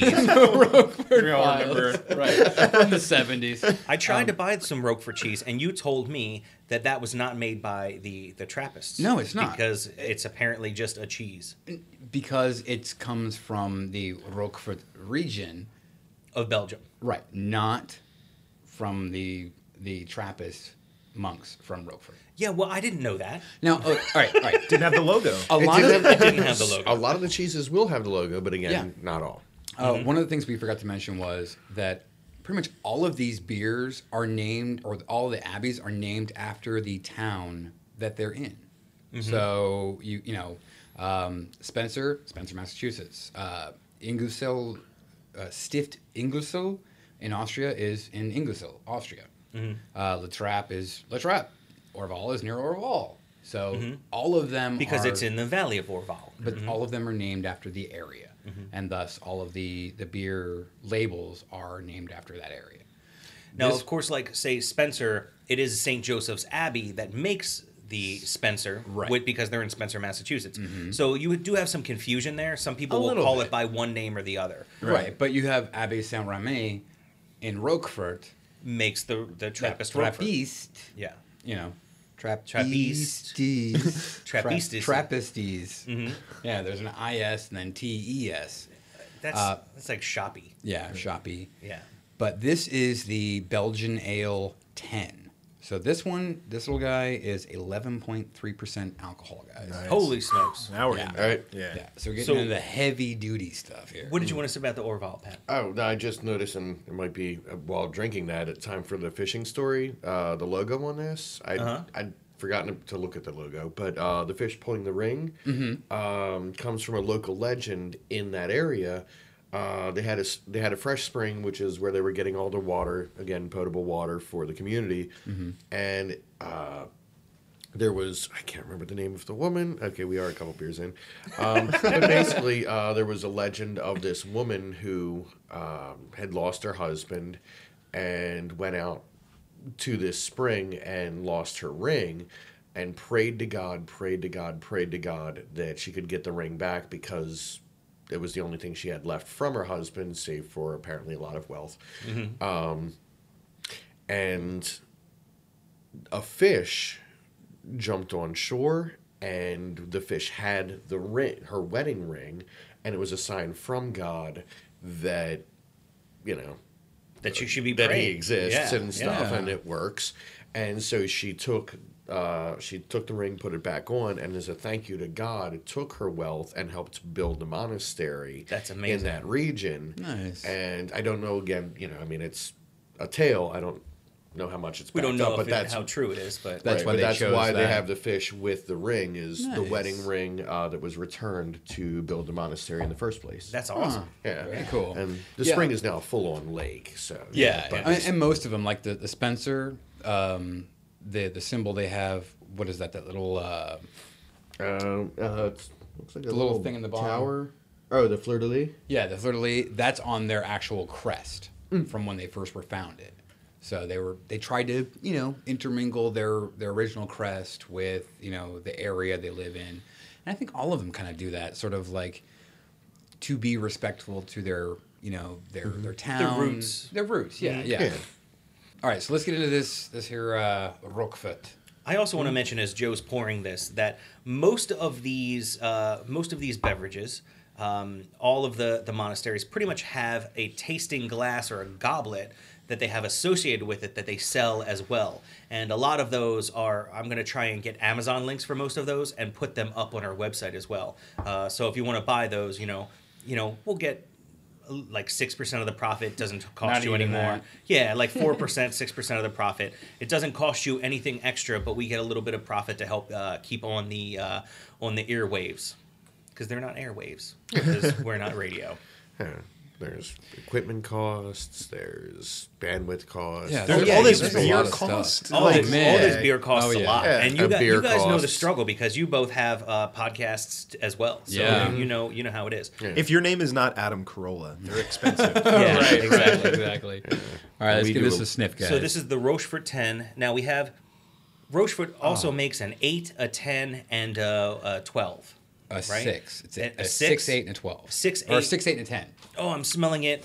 You have like those fruity notes. You know, a lot of people say when they you have these what, the, the doubles, triples, things like that. The the doubles specifically is that you have a lot of what they call stone fruits. So you have apricots, you have cherries, you have dates, you have. Here comes another burp. You have uh, just all of those kind of fruits with stones in, inside of them. So um, that's what you're getting out of it, and that's not because they throw those in. That's because the yeast are making that. You know, they eat the sugar and they're making that that flavor from the esters, Hmm. or or they're eating it, they're making esters, which is making that flavor. I mean, I'm I'm not playing much of a scent at all, which is weird. Like Yeah, I'm kind of Like, looking. Like I'm yeah. sticking my nose deep Yeah. in. I'm not getting a Well, lot. Might be the is- glasses It's a little cold. got. It's Yeah, a little yeah, cold. yeah. So maybe give it a little swirl and, Yeah. and warm it up a little bit. Yeah. You know, kind of release a little bit of that uh, carbon dioxide, and it'll it'll kind of bring it this out. trick, too. Uh, yeah. Yeah. And it is six, eight, and ten. It's six, named after the eight, gravity. and ten. Yeah. The gra- Yeah, you're Yes. right. And so basically, your six is your your what your single, Yeah. right? Mm-hmm. Your eight is your double, and your ten would normally be your triple. But this doesn't look like a normal triple. A triple is a lot lighter. Yeah. Yeah. Usually, tri- uh, the darkest is the double. Yeah. So this Yeah. would be this would be like your your double. So But they're named after the the alcohol gravity. yeah. Mhm. So not. So it's not basically technically it's, the it's generally around six percent, eight percent, ten percent alcohol by volume. right, and It's- this is eleven three. yeah, exactly. So Yeah. it's not quite ten percent. No. But you know, the, the the monks, although now they might have you know your your hydrometer to test it, back in the day they didn't necessarily have Right, that. and a lot of these, and like we were talking about earlier, um, in the past few decades, you know, before that, these recipes were changing, constantly evolving.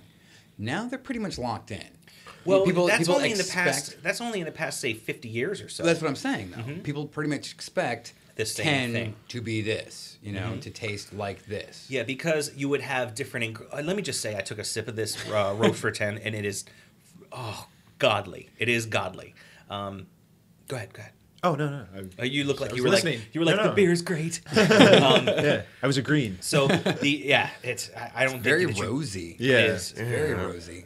So um, you know, you have different ingredients that didn't necessarily all, were always there. You know, so you might True. one year you might have honey, the next year you might have you know some sugar cane or Right. or you know some beet sugar, things They're, like they're that. constantly evolving uh, recipes. And yeah, and But they were like just your- they were creating it to drink. They were creating it to sell. Right. And it wasn't the same recipe all the time. You know, Right. you might have some yeast that, you know, you try it and, you know, eventually it doesn't doesn't really work out, so you get some yeast from one of the other monasteries, you try that.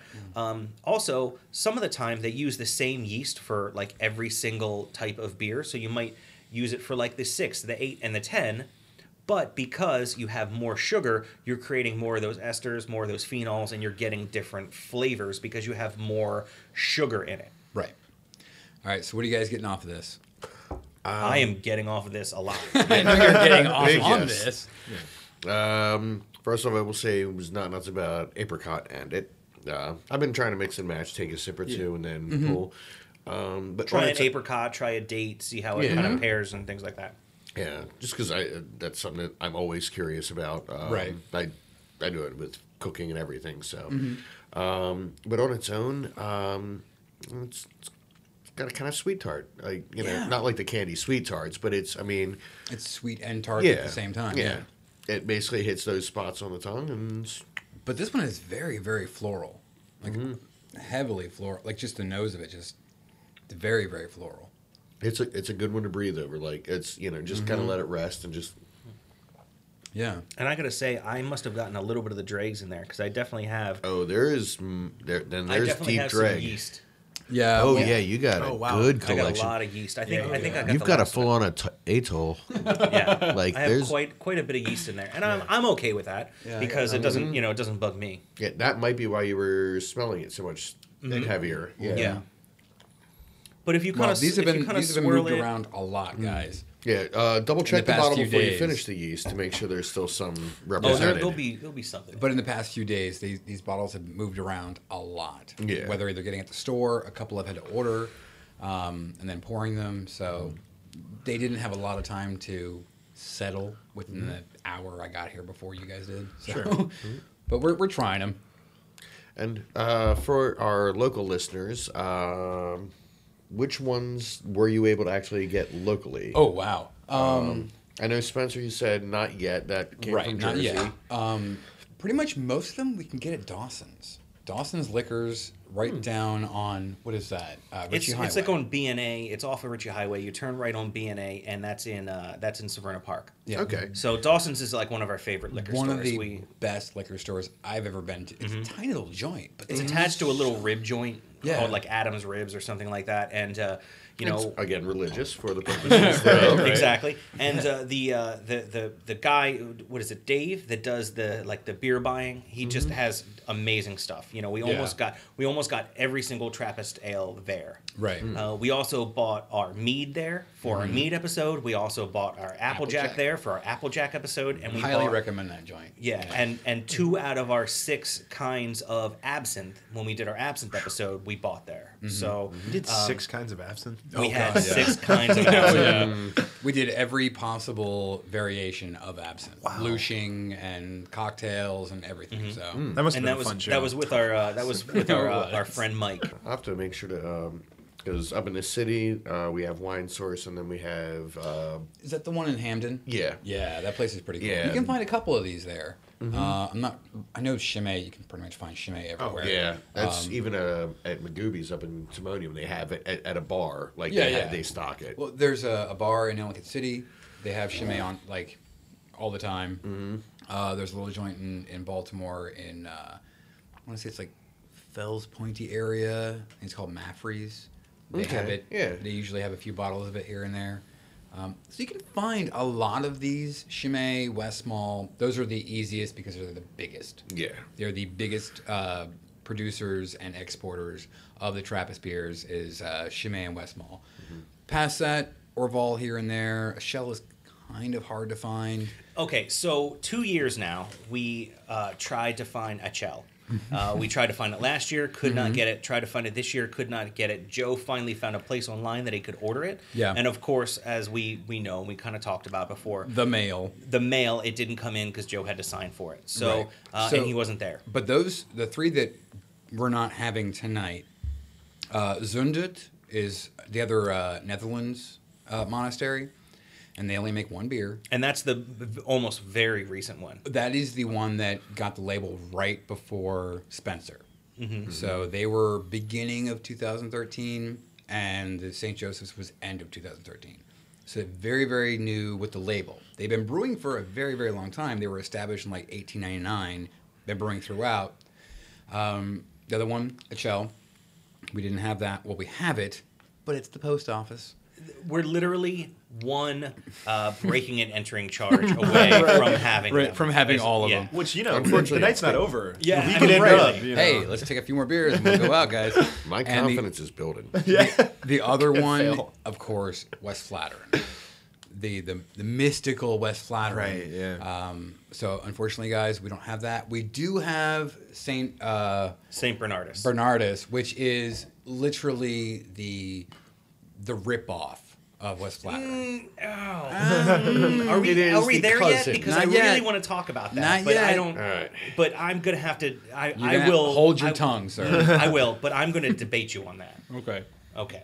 All right. All right, we'll, we'll move on to the next one first before we All right, we, we- get to we the St. still Bernardus have- West, Westvleteren debacle. Even though we have three that we haven't necessarily uh, that we are not going to necessarily get to tonight, I still think that having seven out of ten is a pretty good showing, and It's a passing grade. that's what I'm saying. It's a passing grade. And some of them we got extra credit uh, for the uh, what we had the Gregorius and the Benno Yep. that came from uh, the Stift Engelszell, uh, and we had two for that. You know, The only two they make. yeah, so we Yeah. had we had multiples for that. So Yeah. I I think we got a little extra credit. So I'd say eight out of ten. Yeah, th- we're in B. Yeah, we're in a B range. Ooh, that sounded nice. Yeah. Uh, Chimay does that. Okay, so up next we've got the, and I got the Grand Reserve. Chimay makes probably the most beer and the the the, the most varied of beers. You know the what blue, red, yellow, Grand Reserve, and I think there's two other ones. I think they make a whip beer as well. Um, and they also make a plethora of cheese. And we have today the à la première, we have the à la brie, and we have the Dorgold, which are all Chimay cheeses. And we have to try. Really, I, You smell the foot? I You thought somebody the foot? farted. you I, smell really, it? I thought I was like I thought one of our No, guests no. had farted. These no, are- that is the fact that you brought the cheese over. They need to mm-hmm. warm up. I am. I The, apologize. the actual term Yeah. of cutting the cheese. Yeah, I Right. apologize, Sense now. guys. I was really like, did somebody fart? No. Really? No, no, did no, somebody this rip is- it? Well, also, No. if you smelt it, I mean, the law says that you dealt it. That's Well, true. I know, This no. true. and then I was like, then I was like, maybe it's my feet. You know what I mean? They're kind of warm. And then I, and then I was like, oh no, God, it's the cheese. Right, it is the cheese. Okay, so Chimay, again, they are probably the largest producers. Uh, first founded in 1850, and they started brewing, I guess, full time by 1863. They were the first uh, Trappist monastery to get the label, to get the six sided Trappist label. They were one of the first to go into the courts and be like, this is, this is wrong. Like, this is a bad idea we need to have some sort of system to control what we do and what everybody else is is able to call you know an abbey ale or a trappist beer or whatever so Chimay paved the way for a lot of people or, And- a lot of the abbeys Also, uh, they are the most pr- prominent uh, Trappist beer that you can find in the U.S. yeah well So if you're gonna have, they if make you're, so much They do. And if Yeah. you're going to have like a beer for Christmas or something like that, and you want to try one of these Trappist ales, the Chimay is probably the one that you want to go for because Yeah. you can find it in almost any any liquor Anywhere. store, beer Yeah. store kind of Yeah. place. I think they make three million barrels worth a year. a lot Yeah, it's. I mean, it. They are one of the top employers of their entire region. Now, one of my favorite uh, parts is the fact that Joe got the Grand Reserve, which is you know it's aged. Right? oh yeah this one is a 2012 Mm-hmm. so it is a few years old Now, the Mm-hmm. best thing about bottle conditioned beer is that as it ages in the bottle, it changes the flavor. So Oh, you're yeah. gonna have you're gonna have uh, you know, like I said, you're gonna have it creating all those bubbles, all that CO two. But as it does that, it creates uh, strange esters. It creates all these other flavors. So this being an older Chimay, we're gonna have extra flavors in there that you wouldn't normally have with your with your you know your gold and your uh, blue and your red Chimay. Which one is this based off of? Do you know? The Grand Reserve. Actually, I believe it's a mix between the red Mm-hmm. and the yellow. Because the red and the yellow actually use the same exact yeast. They Okay. use different yeast for their blue and the other. uh, Now I believe the blue is their Christmas beer. Uh, Right. that was the one that they started uh, making for Christmas time, and then everyone really, really liked it, so they started making it year round. Yeah, and You- those you can pretty much you can pretty much find those three everywhere. Exactly. Yeah. Yeah. And you also will uh, you'll find a lot of videos on YouTube for Chimay because people will actually go into the brewery. It's it's the it, th- these are the people that will actually let you into the brewery and kind of get a little bit of a tour, especially if you have a video camera and you're trying to you know propagate the fact that you know these are around. Yeah. So They are literally the face of Trappist beers to Right. most of the world. exactly, yeah. I, I still really hmm. keep on thinking that's my feet that are smelling. No, oh, dude, like like They're- I like I these are have the floor heat on in my in my van and Right. you know like I'm baking my own feet. Summer That's- day. yeah, yeah, Yeah. Mm-hmm. like two day old socks. Mm-hmm. and you just That's when chose I'm- to that's wear them I'm for a smelling third right day. Yeah. Yeah. for some reason. But no, these are soft cheeses. So they you have a brie. They're all basically bries. Mm-hmm. Very soft, very footy, and very cavey type Mm-hmm. cheese, uh, and you you can just smell that pungent, you know, waft. But the great thing about these kind of cheeses is that even though they're very pungent in the nose, on the mouth they're amazing. They're this mellow, super creamy. So yeah, dive in, guys. Give it a sh- So give let's try some shot. Chimay on the mouth. I'm going to start off with just the beer by itself. Okay. I kind of stirred it up a little bit and gave it like uh, to get some of that um, that carbon dioxide out, and that brings the flavors out too. Especially with these tasting glasses, they kind of have this this um, this area for it to kind of spread out, and as you kind of swirl it, it, it brings the effervescence up, and it brings all those flavors, and it brings it to a smaller point, so you can really get a good smell. I do like that Grand Reserve. Yeah, That's that very, is very good. It's very good. Oh, An absolute sipper. Though. That's. I mean, yeah. You do Yeah. it. You do it in little doses. Oh, and, that, and that's why I mean this this here Yeah. bottle is this is a full pint, so Mm-hmm. you know you're you take this out with you for a party or something. That's what you sip off of Yeah. all night. for the night. Yeah, that's it's like having a glass of really smoky scotch. yeah, yeah. You, the you- kind you don't want to even see an ice cube near. you don't down this at a you know football game or whatever. Right. This is this is you So, enjoy it all. I have to say this: the cheese kind of spreads like butter. I mean, Yeah. it's just that Oh, kind yeah. of like And this this uh the Grand Reserve is a nine percent alcohol. Again, holy guys. smokes. Also, because we've been mentioning it, it's they put the uh, Trappist logo. Oh, yeah. on the cheese. It's, Oh yeah, it it's comes definitely in these, branded. It yeah. comes in these big giant wheels that you have almost like a, uh segmented cut. So they put these labels on these big giant wheels. So when when purveyors actually cut the cheese, they cut it with the Trappist label and the name of it already on there for their cut. So very cool. Yeah, despite the smell, that is that is some smooth cheese. Mm-hmm. It's very good though. Mm.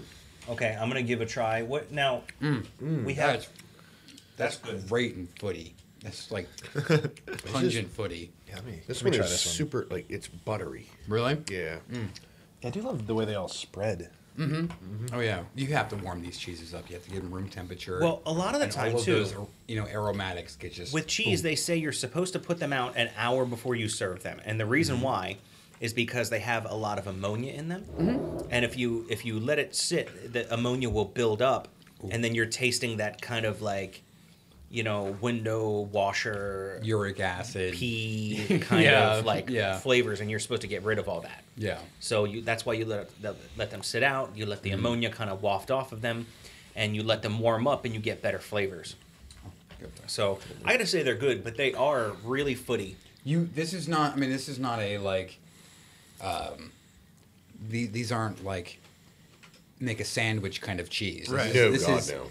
This is very- Backyard social. very little Mm-hmm. bit. You know, air. this the uh, traditional hors d'oeuvres. You know, just little tiny bit. That's all you need. Yeah, this is really this is this is made to drink with the Chimay beer, Mm-hmm. maybe Yeah. some wine, you know that kind of thing. And you know, uh, uh, some of these um Mm. some of these Trappist breweries do make wine as well. that one's smoky. That one's Which one is good? Yeah, that was. I haven't That tried one, this one yet. yeah, I have some of that right now. The uh, à la brie. It's a la that brie. is Smoky. So the brie is the last one we've all we're all trying. But Yeah. yeah. And the uh, oh, the à la première. A la Premiere I liked better. I know that one. Uh, It's a don't know the little way- bitter on the on the the back end. Yeah, that one's Yeah. definitely the strongest. It's yeah. It's got a great texture to it, but Mm-hmm. it's just I think this is aged longest too. The, Okay, the that- yeah. But really, when you try them with the the beer, you can tell that they that they just go together. Oh, you yeah. know what I mean? Well, you, you, you're you're talking about cheeses that are aged alongside of their beers. You know what I mean? Yeah, that's. I mean, it's this is this is just this is something that people have have been doing for a very long time. Yeah. and you can you can taste it. You can taste the the quality, Oh. and that's what the that's the last rule.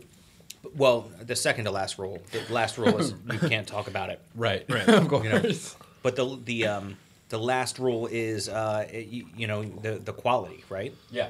Uh, not that I remember specifically what it is because I've I'm a few in. No, However, but it, it is the best quality product you can and this you is can make. this is amazing quality. I mean, you can tell. You can tell this is amazing quality beer. This is amazing quality cheese, and uh, you put them together, and it it's uh, two plus two equals like 10 You- they really do. Yeah.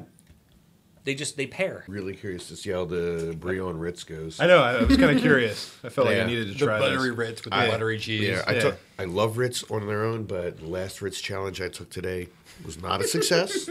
I think it's good. All right, hmm? Amazing. But I would only try it with this one, like the I forget which one that is. That's the premiere. that's the premiere. Yeah, Yeah. I don't know that I'd go with one of the. The like, smokier. the this one's a, a bit more smoky. Yeah. This one's a bit sharper on the end. Yeah, that's right. The the one that's That the more very, mild. Yeah, very even. Yeah. Very, yeah. So that's why I wanted to try that. With But it's the Ritz. very, very buttery. Yeah. Yeah. You definitely. Yeah, it's very. which buttery. actually might work well. Oh yeah, Yeah. with the Yeah, with the does. Ritz. But yeah, it's not bad. A uh, 2014. Uh, so I didn't get it because I actually wanted to try, Yeah. at least you know a, a decently aged. I mean, two years, meh. People are like, "Oh, go for the oldest one you can find." Well, that's Yeah. the oldest one I can find. Yeah, and that's You know? honestly about uh, from what I've uh, from what I was seeing on a lot of research. Um, eight to twelve months. If you're ga- if you're going to age it, is usually when you get the best reaction. After that, it starts to go a little bit south. And what a cool, dry place, like under Mm-hmm. a cupboard somewhere, not near a, a an appliance that heats up. Right. Yeah. And that's all you have to do with these kind of beers. Just Yeah. stick them somewhere out of the way, cool, Yeah, dry no, place. no that's it. sunlight. Yeah, no, Yeah. Yeah. te- like as best like temperature vampire. control. Yeah, Treat it like a vampire. yeah, and that's that's one of the things that you know with, with these kind of beers they're bottle conditioned and everything else that you know with home brewers this is very much like like home brewing mm-hmm. and you know they say if you have a beer that you don't really like leave it in the bottle you know you you you make you know quite a few of them you make a case of them you try a few you don't like it you let it sit in the bottle for about a year and then try it again. It's going to mellow flavors. Your yeast is going to give off different, you know, uh, different uh, phenols. It's going to give off those different esters. and your your hops drop out. your too. hops are going to Yeah, drop yeah, out, yeah. so it's going to get a little sweeter. You know, you wait about a year and then try it again, and it might be a lot better. You know, I- I mean, it, it really depends. So the hops do take a while to drop out, um, but it's you know about the year mark is where you want to you know try something. Unless it's sour, and a sour can go a couple of years and still continue to change. Uh, barley wine. Um, I've actually just done an experiment uh, off of uh, 21st Amendment out in San Francisco. Their bar bar. I mean, they try and get everything they can. And they started buying uh, Sierra's Bigfoot when they started making it and wanted to experiment the lengths of barley wine. So they bought a ton of it. And they found over the years that usually eight to ten years is perfect for barley wine. Uh, eight is the key mark, but like Really? yeah, like six to ten, I would say like you're you're see you're starting to see around it, but eight years is when they charge the most for it, and they have it going back like you know over a decade on a lot of them, and so every year since I had heard that, I have actually been buying a pack of their Bigfoot. And I, they've got the year on the cap, and so I'm hmm. just like I'm timing them out. And mm-hmm. actually, next year I'm going to start diving into one a year, so that I can actually take that whole curve on each one and try one from this year, one from the year before, one from you know. Nice, So, nice. But yeah, it's different beers have different perfect aging, but even then, it's not like wine. Mm-hmm. You know, where well, some of the aging really matters. You don't Yeah. have to wait decades. You don't, you know, to try a wine that you may never actually get to. This one's like at most a half a generation, and I'll have a good beer. Yeah. Yeah. And if you guys didn't notice, we're actually going newest to oldest Mm-hmm. uh, as, as we're doing the tasting. So Chimay was technically the third in line for their mass production, uh, and that was in 1863. And again, like I said, first to get the actual trap Trappist steel during the 60s after all the court cases and stuff.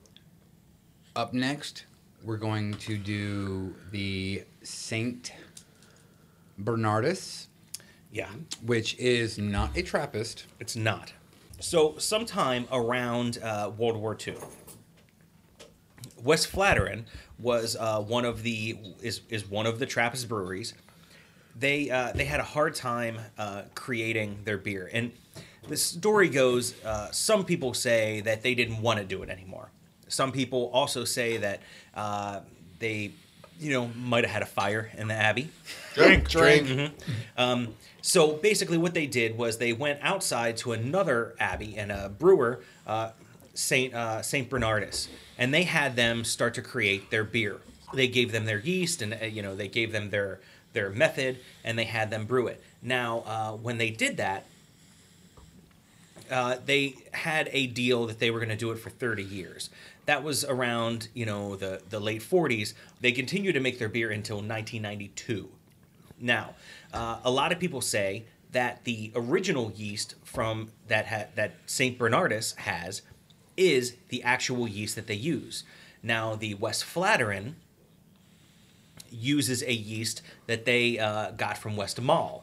So a lot of people would say the Saint uh, Saint Bernardus is the actual Westvleteren beer, as where people other people say that the Westvleteren are the people that use it. Now, if you want to hear more about Westvleteren, there's an amazing 99% Invisible episode. It's just really good, and they talk all about Westvleteren and the people that go there and try to get the beer. It's I would I would say definitely listen to it. It's called the best beer in the world. Now, is it the best beer in the world because it is, you know, you have like a you have I mean, pe- it did you know, make what best beer in the world like what five years in a row. Yeah, something like yeah, Yeah. five years in a row.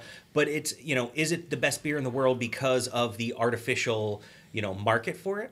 For the fact See, that no one can get it again- because it's it's that same thing where you you can't get somewhere and you can't get that beer so you try it. I know people It's a black- across the United whole black I know a lot of people across the United States Mm-hmm. that cannot get things like Yuengling, which is the oldest brewery in America. Yeah. So when they get Yuengling, it is amazing to them. Mm-hmm. But for us, it's no big deal. It's literally like a Bud Light to us. Well, and I feel like that was in this market, like New Belgium kind of exploded because for a long Absolutely. time, you know, like people wanted to get it and had to fight to get it shipped up. And now that it's here, you know, kind of like I, I like New Belgium stuff, kinda but I calm- think calmed down a little But I I enjoy a think- fair amount of it. But yeah, actually, when they first started, um, I remember finding uh, "Don't Be Crabby." We're finally in the Chesapeake. It was, and they sold it in 22s, and that was the first that came out. Um, they made sure to get that batch out, and I brought it to a bar that I normally go to. I said, "By the way, I just found this. Uh, they're starting to get distribution." um, and we stuck it in the cooler. I worked my gig that night, and then afterwards, I mean, most bars don't like you to bring in beer. yeah. Right. Mm-hmm. As a rule, mm, but yeah. in this case, it was just once the crowd was out, the bartender and one of the servers and I just split this bottle and we're like, yeah, okay, nope, that's maybe it's the rarity, maybe it's the newness of it, The but we are really new. excited. Like Yeah. it Oh, was, yeah. yeah. It's, I mean, it's the whole. You want to see the new Star Wars movie. But you want to see the trailer, and it's like I know it's just two minutes of the movie, kind of cut to sh- like really get me excited. Right. But I still get to see some of it. I know I'll see all of it, and then I'll bitch about it for three years after. Right. But Like we did for Phantom Menace. exactly. But it's still the excitement. Yeah. Yeah. And I think that's uh, a lot of the the mystique about Westvleteren is that again those monks are very so good. they're, they're very humble. They don't. They're. You still have to drive up to the Abbey to get those beers. You have to You know? literally. That's the whole point. You They have to go to the Abbey, or you have to go to the cafe at the Abbey, Right. or one of the little cafes in the town around the Abbey, Right. In they- order to get West West and Twelve. There was which a is very the- bad the- storm. The best beer in the world. uh, in like 2002, 2003, where they did, they were like, oh crap, our our abbey is in serious, serious, you know, dire straits. They did a worldwide sale. And they called those building boxes. Yes. Where they sold little boxes with some Westvleteren, and they had, a, I believe, two goblets in it. Yep. Right. It Two was like drinking it was like a six pack and two goblets. Yeah. Two And- goblets. Goblets. goblets. Sounds like you've had some beer. Yeah. Joe. Oh yeah. Uh, two and goblets. and they went for like like a hundred bucks sometimes. Yeah. And even now, like the ones that I You I- can still get them. Oh, yeah, yeah. And, and but not in any store because Right. they're all being sold on eBay and the black market. Saint Bernardus. The, The- yeah, we are drinking Saint Bernardus 12, which Abt is twelve. yeah the Abbey 12, uh, which is basically the same beer as Westvleteren but different yeast. Okay. So it's brewed the exact same way with a different yeast.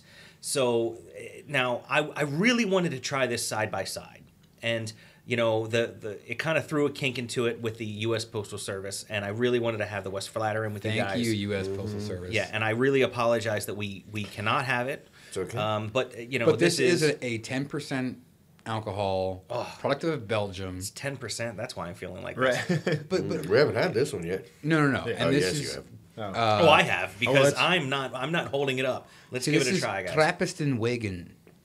See that? Trappistenwagen. So Which it's means like, like almost Trappist. it's it's like saying Abbey style. yeah. Yeah.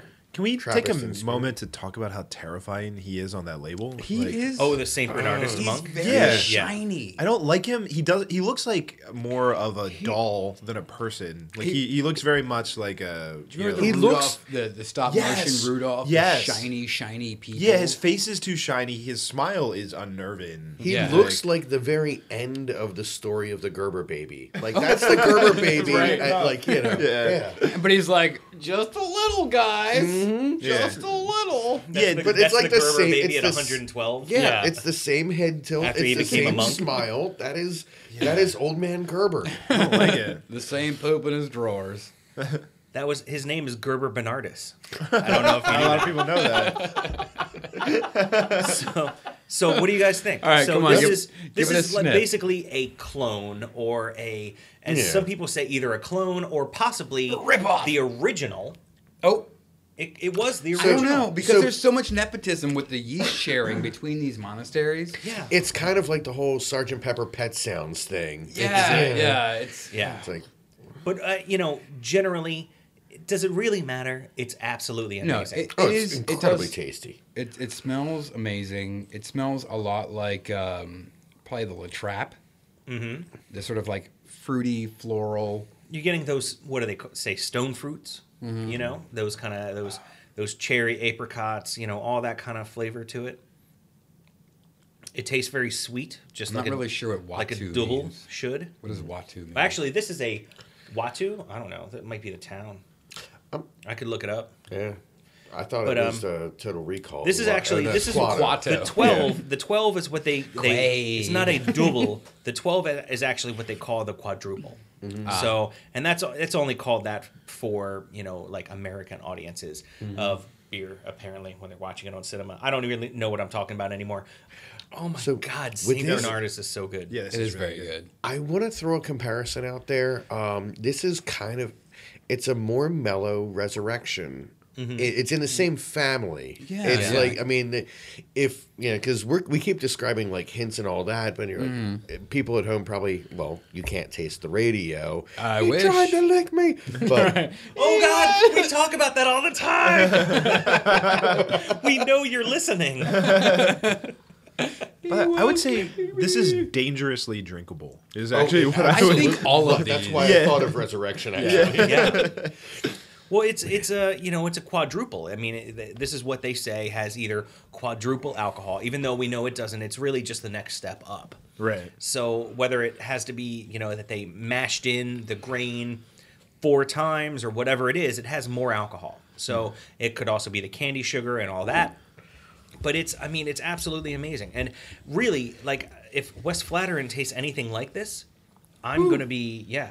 A happy I'm, I'm camper. Gonna, I'm going to be a happy camper. I feel like this ends with we all have to go. We all have to buy a plane ticket, and the four of go to us Belgium. have to go Right. to Belgium. That's I mean, I, I am totally down. yeah, I will go to Belgium I will tomorrow. take Yeah. a beer trip. There is uh do you know who Zane Lamprey is? Yeah, Yeah, Zane Lamprey has an episode where he went to Belgium. He went to the Delirium Brewery, uh, where he goes and he tries all the different Abbey ales and the Trappist beers, and that's a very good episode of Three Sheets. If you guys get the chance to to watch that episode, I would say definitely go for it. Yeah, they- they got harder and harder to find just because uh, cable networks moving it around. Right. Yeah. So I know It is available on Netflix, um, Oh, okay. but not streaming. You have to ha- actually get it by the Oh, the DVD. discs. Yeah, Yeah. straight up streaming. All right, I'm going to try the smoky brie with the elderberry jelly. Um, while we still are diving into cheese, Exciting. I'm going to try a bite of it, and then I'm also going to try a bite with. I don't want to wait. I don't want The to. St. Bernardus. Yeah, I want to just kind of keep drinking the St. Bernardus. It is so good. yeah, but okay. I gotta be honest with you. There's a little bit of Chimay left, and I'm Yeah, going for that. So I'm uh, I'm going for back for some Chimay because I already finished my Saint Bernardus because I liked it that much. I feel like I'm going to sound like you, but it, the St. Bernardus is my favorite that we've had so far. It absolutely is. It, it is so good, and that's available. That is widely available in Yeah, the you can get U.S. that anywhere. And it's it's it's it is the closest to the Westvleteren which people consider the best beer in the world. Five years running. This is a sweet tangy odyssey. Uh, it's an oddity. Was it the, the And- smoky hold and the is it blueberry? an odyssey or an oddity? 'Cause I'm Both. not- It is both. It's, an odyssey into an oddity. Yeah, Wrapped in a riddle. it's kind of congealed in a burrito. it's kind of the Russ Meyer version of 2001. nice. It's it's interesting. Um,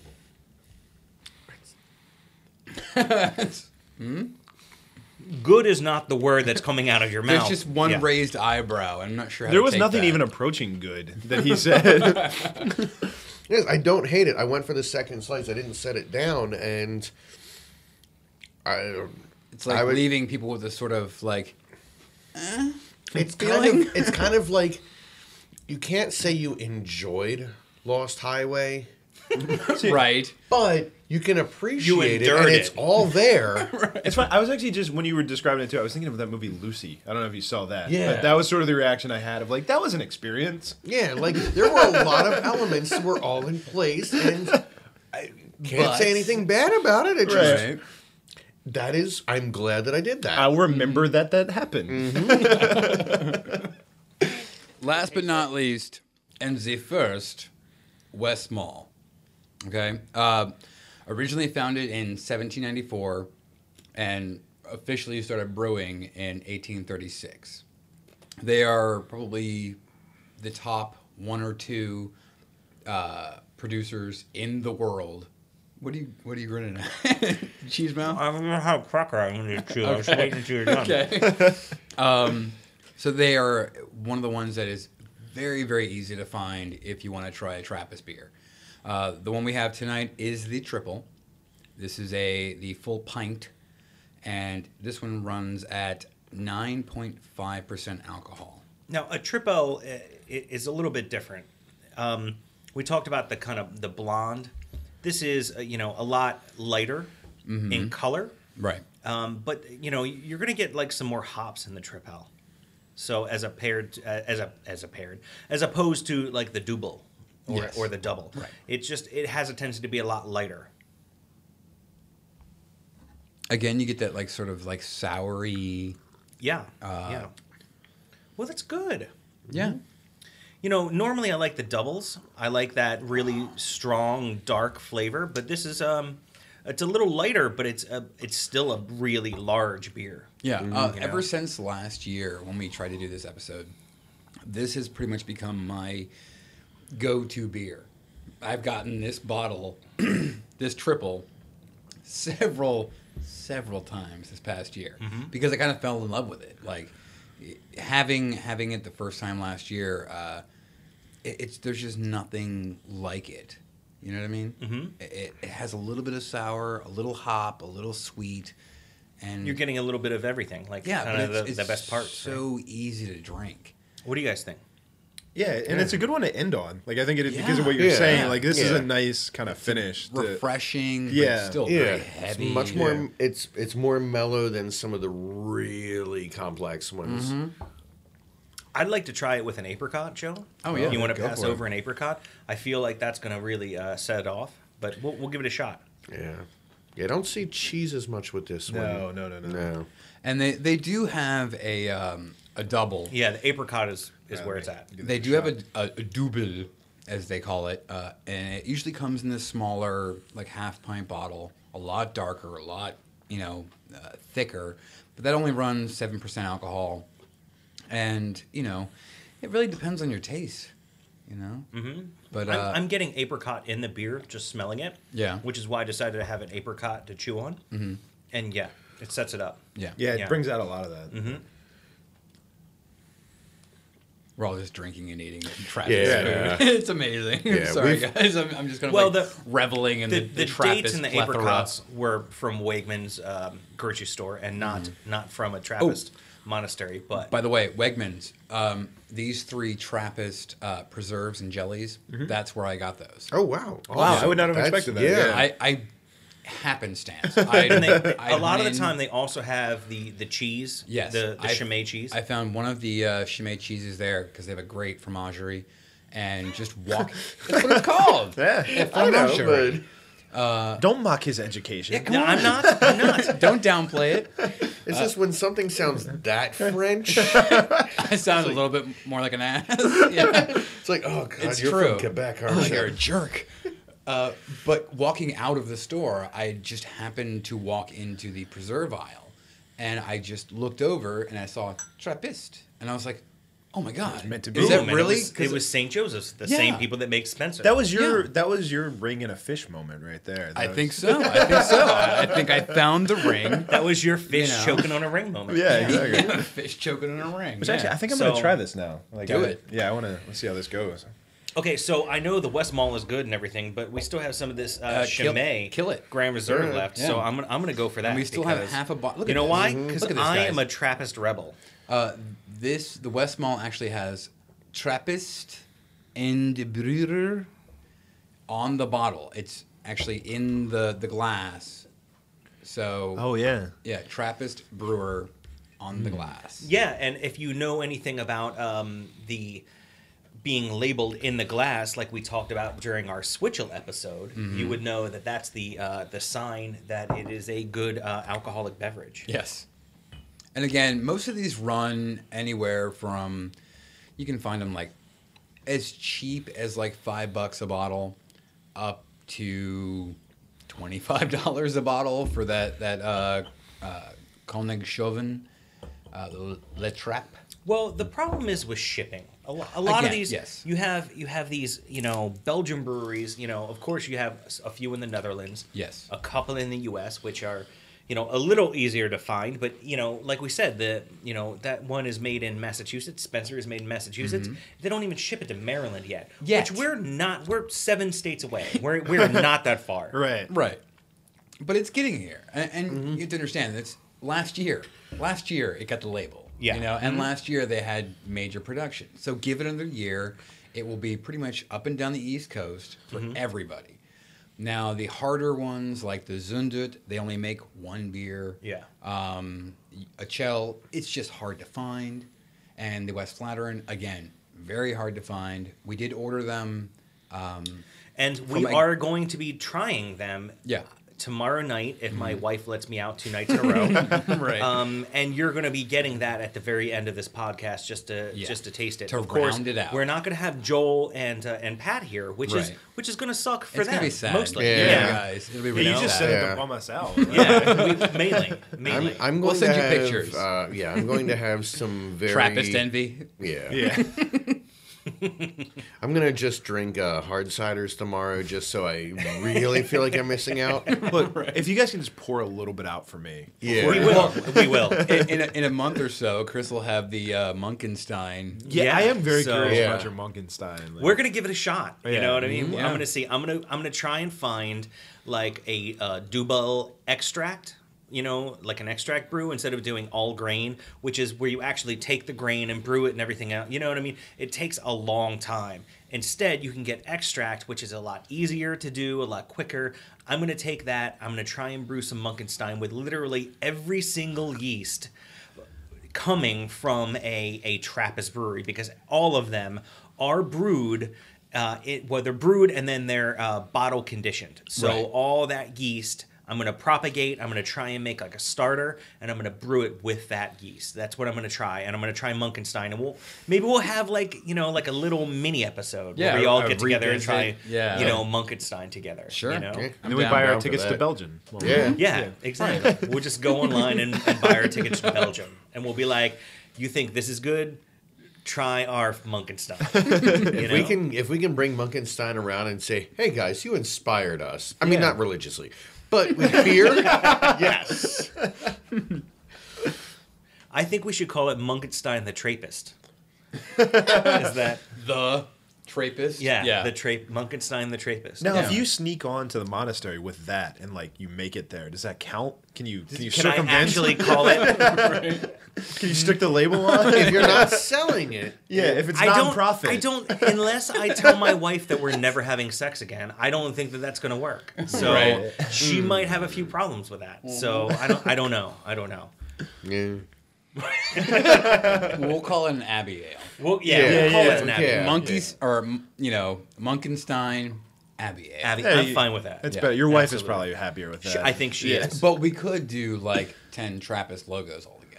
Oh, like all to yeah, just Yeah. different styles. Yeah. you know what I mean. One's a trapezoid. We'll we'll sew them all up. you know, Yeah. instead of uh, instead of being a uh, octagon. Wait, wait, it's a It's a hexagon. hexagon, yes. Hexagon. Maybe you could do an octagon as the I'll do it. beer It would actually Yeah.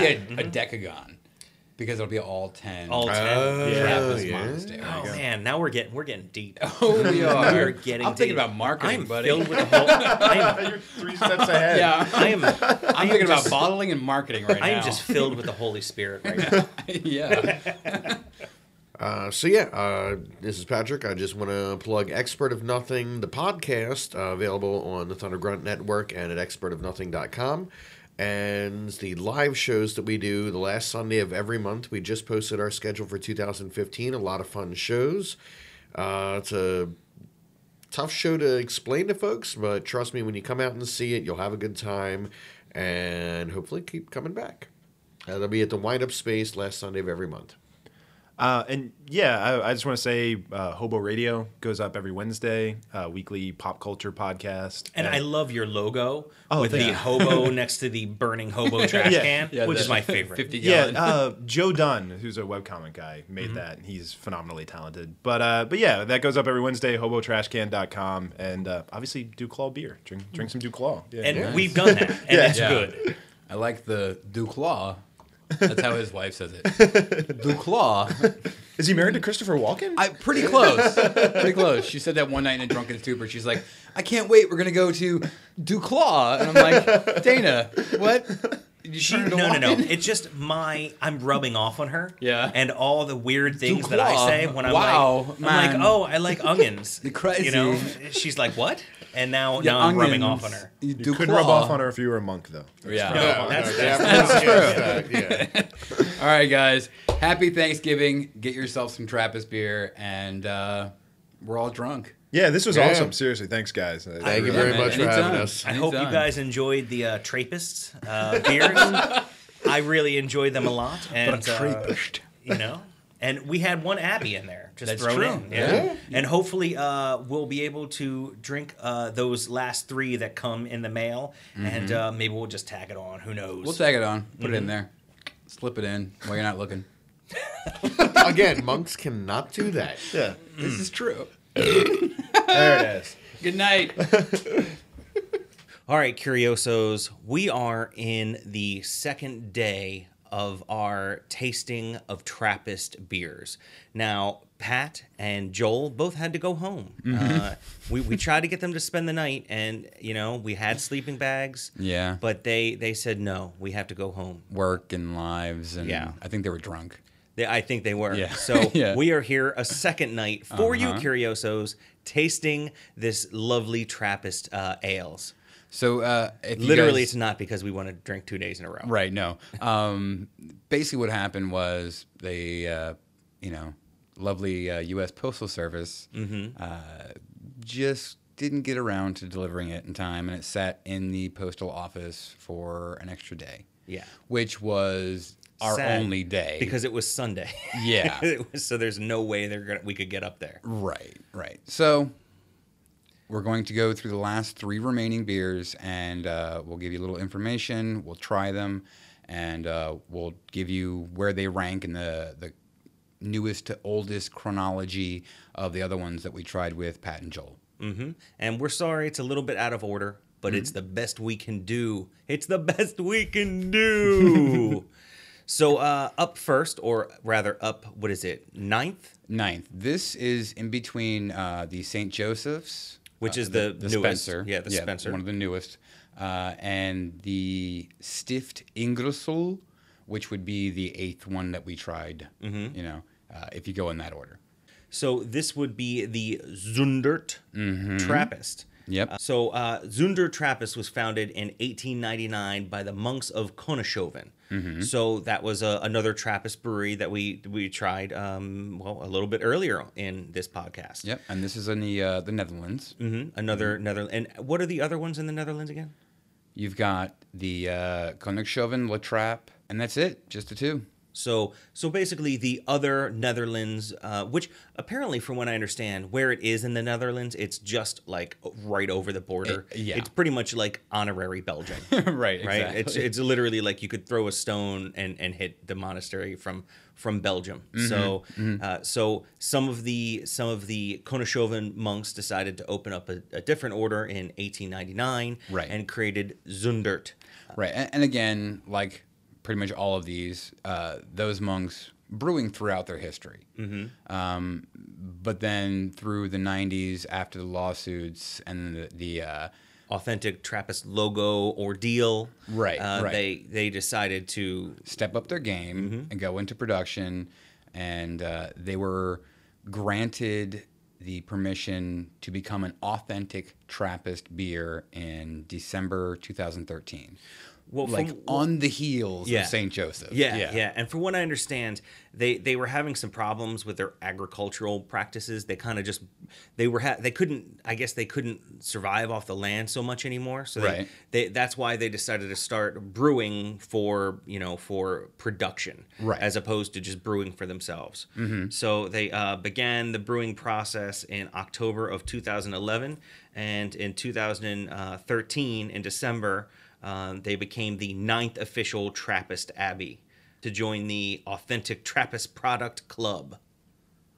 And this is a pretty exclusive club. I mean, There's you uh, have what ten now 10. in the world. yeah, so you have two in the Netherlands. Yep. The rest are in Belgium and one in the United States and one in Austria. and, and one in Austria. yeah, And I mean, really, that's that's it. And the- that's all you get, people. yeah, so I, I- I'm really excited to try this Zundert.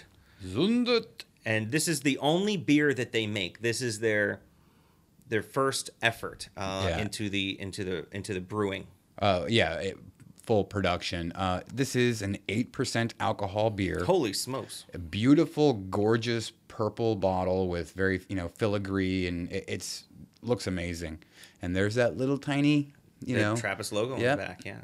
And uh, the beer itself has an awesome color. It's uh, like a I don't know, like a pruny sort of color, copperish. copper. Yeah, and look it's the way awesome. it glints through the glass and, Oh, and the beautiful. light. Yeah, And it, it smells great, and it's just the same thing that you get with all those other beers where you have like those those kind of like.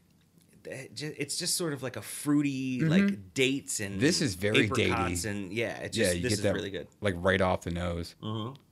And ooh, tasting it, so it's got so much carbonation ah. for being like such a for being bottle cured. yeah yeah. But I, just- I guess so that's how good. that works. You know, I mean, we found out last night there were, you know, a few other ones that super bubbly, but they're tiny, tiny, like almost yeah, like they're champagne bubble. Such small bubbles. Yeah. you know what I mean. It's not like soda or something where you have like these big bubbles. But um, no, this is awesome. It's nice and thick. But when you say that, some people don't even like thick beer. But Oh, the the mouthfeel, the yeah, but well, they, they think when they when you say thick, oh, that's gross. That's like a like a porter or something. Like it's going to be that bitter, like dark motor oil. black, and it's not. That's Yeah. not at all what this is. It- No. it's it's like um, you have like that fruit nut date kind of Mm-hmm. like flavor, um, and, and it, but it's not just that. You you know you get like like all those you know you get some hops in there and everything else, but it's Yeah. not it's not really strong hops. Yeah. You know, it's not that really super strong bitter flavor. and uh, I'm not very very good on my uh, You're Netherlandish. my yeah Netherlandish, but it says ingredient water, gerstenmout sticker, hop, kruden, and yeast. So I'm guess guessing that's and- and yeast. yeast, Yeah. yeah. Mhm. so all, all of these very very simple recipes, but that's Yeah, I'm so getting, like- complex. I'm getting like some caramel, some cinnamon, like some chocolate, some nutmeg. You get chocolate out of that? Yeah, a little bit. Out of the out of the smell at least. I, yeah, maybe a little cocoa. hmm Awesome like velvety mouthfeel. And it kind of it kind of ends in like a spice spicy.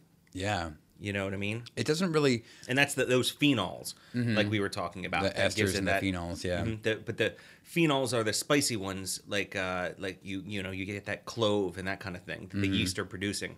This one actually does give you a sort of a dry feeling on the tongue. Mm-hmm. You know, like a uh, like a Shiraz, like a wine. Mm-hmm. It's very very dry, like on the finish. Yeah, it's and- not bitter. My favorite thing to do with these is kind of like I like them cold, but Mm-hmm. but to just sort of swirl them and warm them up as you're tasting them Well, it also because and it changes. yeah, it releases the aroma and the all the bubbles start to to rise and mm, Oh, it smells like that um that stiffed uh no they Stift Engelszell. and it kind of has that sort of La Trappe cheese that we tried last Yeah, night. mhm. It has a little bit of that, the hint. It's a, I mean, it's kind of yeasty a little bit. You know what I mean? Mm-hmm. You know, it's it's awesome. It's really really good. And there's the uh, the dregs. We are Oh, yeah. still filling up Chris's uh, uh, little growler with all of the dregs from last night and tonight's. And, uh, and I, I, yeah, I really want to make sure that I get all these dregs. I'm gonna try and make a nice Munkenstein. You know what I mean? A m- nice Munkenstein beer and uh, and hopefully this will this will work out. I'm really excited about it. It's smelling great. So since last night, it's been kind of bubbling and sort of just sitting in here, and I'm trying to get as much yeast as I can from each each and every bottle. Now, how much of that uh, the the Goya malt, the malt Goya, did you put in there? I used uh, two little pony bottles, so I believe it should be six, like sixteen ounces. Okay. Or so. Um, now here's the thing: is like if it kind of eats through that and it's becoming beer in there, mm-hmm. basically I'm gonna just kind of throw some more in it. And there's different different methods where you can kind of take and wash the yeast, where you basically you put it in some water and you're pouring off the yeast, and you want to leave the trub, which Right. is your your dead yeast at the very bottom. So Okay. and you can you can kind of tell the difference because your trub has got like a like a layer of brown on the bottom, Okay. and then right above that you have like a layer of white. Uh, yeah, it's really Yeah, bubbly, very bubbly. and the layer of white is your live yeast. Okay. So basically, you pour some water into it so you can kind of see it. Yeah. You pour off the live yeast, and then you you put that in, you know, and then you mix that with some more beer, and it becomes a, another starter. And you can put that in your fridge for up to about a year Ooh. and use that again. So and and you could just keep on propagating that yeast, you know, over and over again. So if I go and I make this Munkenstein and I love it, the dregs out of the bottle, you basically just pour, you know, out of your carboy. Right. You basically just pour that into another smaller bottle. You get a little starter going, and then you can you, what they call cold crash it, which is basically you put it in the fridge and all the yeast just drops down to the bottom, and it just sort of sits down there dormant until you're ready to make another beer. Huh, nice. Mm-hmm. Yeah, and it'll stay alive for about a year, and then there's like the freeze dried yeast and stuff like that. But that's Yeah. not. I, I don't have the. I can't do that. Right. I can't make freeze dried yeast. Yet. All right, so Joe has now poured Trappist Achel. Yes, this would be number seven in the newest to oldest chronology, if you guys are paying attention. Now, this is also the one that we had such a hard time finding last year. Yeah. When we we lost the recording, mm-hmm. and now we're doing it for, for a second time. Yeah. Uh, but yeah, this is this one was really hard to find. Mm-hmm. I mean, it's I mean the ver- the very last one that we're going to do is is even harder than this. Right. But this one was this one was up there. A- And Achel is probably one of the smallest uh, of all of these uh, in production. Okay. They were first founded in 1648. This is also in, in Belgium By some Dutch monks, no less. from the West Mall Oh, okay. monastery. Yes. Basically, what happened was the Dutch monks built a, a, an abbey in 1648. The chapel became a you know full abbey by 1686, and it was destroyed during the period of the French Revolution. The French Revolution. That's right. Uh, in 1844, the ruins were rebuilt by monks from the Westmalle Abbey. Mm-hmm. The first beer to be brewed on that site was the. I, this is going to be hard. Peter Vategi, Peter Vatigi. Okay. right, in 1852. And 19 years later, in 1871, the site became, you guessed it, the Trappist Monastery of Achel. Uh, and yeah, they that's when they started brewing their beer with regular activity. They started brewing all the time. So Right. and uh, you know available to buy. Um, in 1914, during World War One, the monks left the abbey to due to German occupation. Of course. Uh-huh. Uh, and the Germans uh, dismantled the brewery. Yeah, they took a lot of copper, all, Yeah. all the tanks, and from a lot of these breweries. Yeah, and it's you know that's the whole thing is you know during wartime if you can get your hands on stuff it's it's just like it's like during World War II if you ever seen like Monument Men where they stole they tried to steal all the paintings and uh, you know all Mm-hmm. Right, that stuff and it was basically for money. yeah, you know, and But that's what they were doing. It's like uh, in our Ouija episode, we talked about the uh, the tin Yes, Ouija boards. Mm-hmm. Yeah, they were pretty much confiscated for the war effort. during World War II in the U- U.S. Yeah, The Germans basically did the same thing with all these, you know, the copper tanks and pipes and stuff. They confiscated them, melted them down, and did, you know, made munitions and tanks out of them, basically. Mm-hmm. So basically, it wasn't until almost 1998 the monks decided to start brewing again, Mm-hmm. and uh, monks from Westmalle and Rochefort Right. assisted uh, in building the new brewery. And then in 2001, the brewery started releasing their Achel again. So that's what we have now. The Uh-huh. And- Achel, uh, the what is it? The Achel Eight. Yes, this is the Brune. So the Oh. brown. Oh, the brown, and it looks Yes. very brown. Uh, Joe's already poured it here, and it is nice and nut brown. Achel makes six beers. They make a blonde five, which is typically just for the Abbey, uh, a brune five, the brown ale, a blonde eight, a brune eight. They also make a an extra blonde, which is nine point five uh, percent alcohol, and an extra brune, which is a quad. So that's just basically, and like we were talking about the quads uh, before when we were talking last night. It, really, the quad isn't isn't necessarily called a quadruple by the monks Right, typically, right. but it is typically the highest alcohol beer that they produce. And it's just it's just like those are usually like your Christmas beers and stuff like that. That's like Special the cele- yeah, special yeah. occasion celebration sort of stuff. Yeah, yeah. Very much like the uh, the Chimay we had last night, which is the Grand Reserve. Mm-hmm. That's for they do it like once every year. Yeah. you know. and just smelling it right off the bat, I get a lot of caramel, just just right off the bat. I'm gonna give it a little swirl and try to release some of those that effervescence, as I like to call it. right. Mm, that's awesome. I don't, I don't even know how to say it. Like I wish I wish I had more more descriptors. I for- wish for there was beers, like smell-o-vision for these podcasts. Yeah, I know. I'll hold it up to the microphone, and you Right. guys tell me whether you smell the yeasty goodness. Give it a moment of silence. Ready? yeah, that is very caramelly. Ooh. Oh, and it's a brune. Yeah. Well, uh, typically the the brunes as well are brewed with um, with some kind of uh, some kind of uh, sour yeast. Yeah, and you can And really I am right here, tasting that. on Yep. the, the side of your tongue, with that sort of like puckery. Yeah, I'm really excited about this. I didn't know that they brewed with sour yeast. I, I'm I'm only assuming, obvious, but I can taste it. Oh yeah, You know Yeah, what I mean? definitely. Like I didn't, re- I couldn't find it. You know what kind of yeast they use, but I definitely taste like some Brettanomyces, like some, you know what I mean, Mm-hmm. some off yeast, which is awesome. You would think like, oh, oh, my beer's gone bad or whatever. Right. It's not It's like a skunky. skunk. It's not, but like a like a like a sour beer is not like a skunked beer. no, no. A sour beer is like if you think about you know you know like warheads like those sour candies Yeah. it's kind of like that mixed with a beer so you just have that like that you know that that acid that's you know that just makes your mouth go crazy you know what i mean that it has that sourness in a beer but that's produced by the yeast and, people, you know, any kind of beer. Um, when I was living in Colorado, uh, I worked with a bunch of guys from El Salvador. Their favorite thing was, you know, Tecate, warm for some reason. Ugh. Yeah, I don't know why, with salt Mm-hmm. and lime.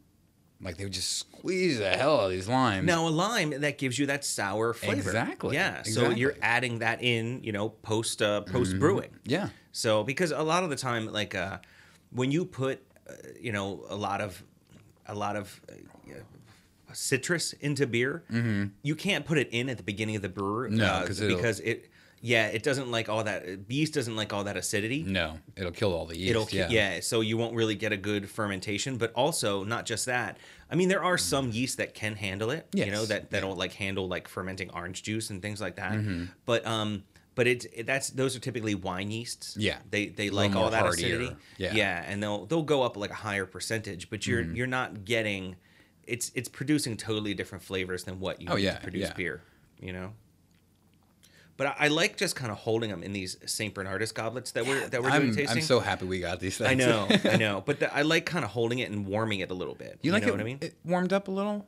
well, no, no, no, just a little bit above what they are now. I mean, these these are what probably like like somewhere in like the forty degrees. Oh, yeah. uh, is what you have them I chilled think to. that's that's the best. It is, but if if you just uh, the whole to me, what I like as you're drinking these, Mm-hmm. Yeah. I like to start off that cold, right? You taste it, then you kind of swirl it around, you get some of the bubbles out of it, you're and of smelling the of it, aroma. and then you kind of warm it as you're drinking it, and and Mm-hmm. as you do that, as you warm it and drink it at the same time, Mm-hmm. the flavors start to change. And that's like we were talking about last night Mm-hmm. with the the cheeses. Yeah, It's the same exact thing. Mm-hmm. You can have a you know an amazing chunk of cheese, but if it's cold, you're not gonna get that that sort of breathy aroma and Yeah. you know the all the characteristics unless it is room temperature. Mm-hmm. You know. And I- don't get me wrong, I would never drink a Coors Coors Light warm, but and I'm not I'm not saying that I would I want to drink you know a- an old Bruin or or something like that warm. Right. I'm saying just kind of letting it warm naturally in your hand as you drink it, and it and it really starts to give you different flavors, more flavors, Yeah, things like it- that. It's that old the old uh, melts in your mouth, not in your hand. Exactly. Yeah. yeah. When in our life are we going to have all ten Trappist beers in our clutches? You mean besides last year We didn't. when the recording go? we only had last year. We only had six of them. Yeah, we didn't have all of them. Literally, we got every single one of them this year. Yeah. every single one of them. And, Every yeah, single one. Joe Joe has nine out of ten caps sitting right in front of him, just sitting there. now. He's just drooling on them, Yeah. looking at them, and he's like, "That's this is great." Okay, so here's my idea. Uh, Curiosos. I've got two ideas for all of my my Trappist bottle caps. Number one, a belt buckle. Which would be awesome. I do have a small belt buckle collection, and I've made a few belt buckles. And uh, And you can pick up a Curioso belt buckle on our Zazzle account as well. that's right. It is pretty awesome. Mm-hmm. Yeah. Uh, so if I can find a large enough belt buckle Mm-hmm. to hold all ten Yeah. and display them in all their glory, I will do that. That's the plan. Number two, I can get a nice little shadow box, you know, and maybe put the Trappist logo behind it Mm-hmm. and display all 10 in a nice, you know, little maybe six by six frame, you know, shadow box and do it that way. So you guys know, write I- in and, and I kind of like the belt buckle idea. I'm I really know. leaning towards it. well, let's see what the uh, the Curiosos think. Okay, we'll, And we'll we'll take their ideas. yeah, and I'll take pictures of the whole process, and uh, Mm-hmm. you guys can be part of that. Holy Next up. smokes, What? are we really here? are we, We at are. the moment? We are at the moment. Th- this is, I mean, this is like, this is the beer geeks moment. This is like, this is the moment. Literally, we've all been waiting for. This is it. yeah. You know, like the Westmalle was amazing when we had it Uh, last and night. that's that is you know like I said that is the first yeah, you know probably the oldest uh, brewing establishment. Yeah, I know Chimay was the first one with the label, you Mm-hmm. know, after all the court stuff, but Westmalle pretty much started the um, mass production, you know, uh, theory that yes, we can do for our town, but guess what? We could do for everybody around the country. You know, probably started off with just thinking, you know, maybe across the stream, down the hill. You know what I mean? And then it blossomed into this like international thing after the Trappist label. Then, of course, Chimay was the first one to get the label, but one of the most sought after, secretive, it, it, it's it, yeah, it's mysterious, esoteric, if yeah, you will. yeah, esoteric. Yeah, I mean, is is what we're going to be drinking next, which is the Westvleteren, West Flatterin. and not only just any Westvleteren. This is the Westvleteren Twelve. 12. This is the one that you would consider the the quadruple. Yes. So this is this is the big boy. This is the big leagues. Like yeah, best beer in the world, like what, five, six years in a yeah, row? Yeah, it, it, it but it's it's it's considered like the best beer around the world. Yeah. and the, my favorite part about this is is that the Westvleteren monks do not care. Mm-hmm. No. It's not they're not brewing this beer for you. No. They are brewing this beer for their love of God. They're Yes. brewing it for their the people in their area. Mm-hmm. And other people want to get a hold of it and they don't care. It doesn't Yeah, matter. no. They brew it for, you know, for for their their the art. They Yeah. brew it for, you know, for God. So Yeah, their production has not increased, you know, in the past what twenty years. Mm-hmm. They just keep chugging along at the same rate. Yeah. Like, you know, well, sorry guys, we're it's not for you. Mm-hmm. it's like, it's like the tortoise and the hare. You Yeah, know what I mean? yeah, slow and know? steady wins the race. So Uh, this falls in our. This would be number 2 in our chronology. Mm-hmm. with with Westmalle being one because Right. they are yeah the oldest. Now, here's the story. Okay, you have Westvleteren, which is uh, the you know like we said, a lot of people think the best beer in the world, and if if, if pretty you really, good. If you just want to hear about Westvleteren, I, I mentioned this before, but I'll say it again. There's a 99% Invisible episode that's um, amazing, and you should definitely check that out. And it's Right. Mm-hmm. all about the the monks and what they do. But basically, uh, it's located in Watou, which is in West Flanders, which is the heart of the hops, uh, you know, hops land. right. In Belgium. Uh, uh, there was a brewery, Saint Bernardus, Mm-hmm. and the uh, they were owned by the Trappist monks from Mont des Cats Abbey in France, Right. who had left France for safer ground in Belgium during an anti-clerical movement. Um, they came to farm and uh, and make cheese and sustain themselves uh, and improved uh, the the French, you know, brewing methods in Belgium. Okay, uh, so uh, then during the Second World War, the nearby Trappist monastery of Saint Sixtus, which is where the uh, which is where the Westvleteren is brewed, Right. Sixtus. Saint Sixtus. That's what I said. Okay. Saint Sixtus.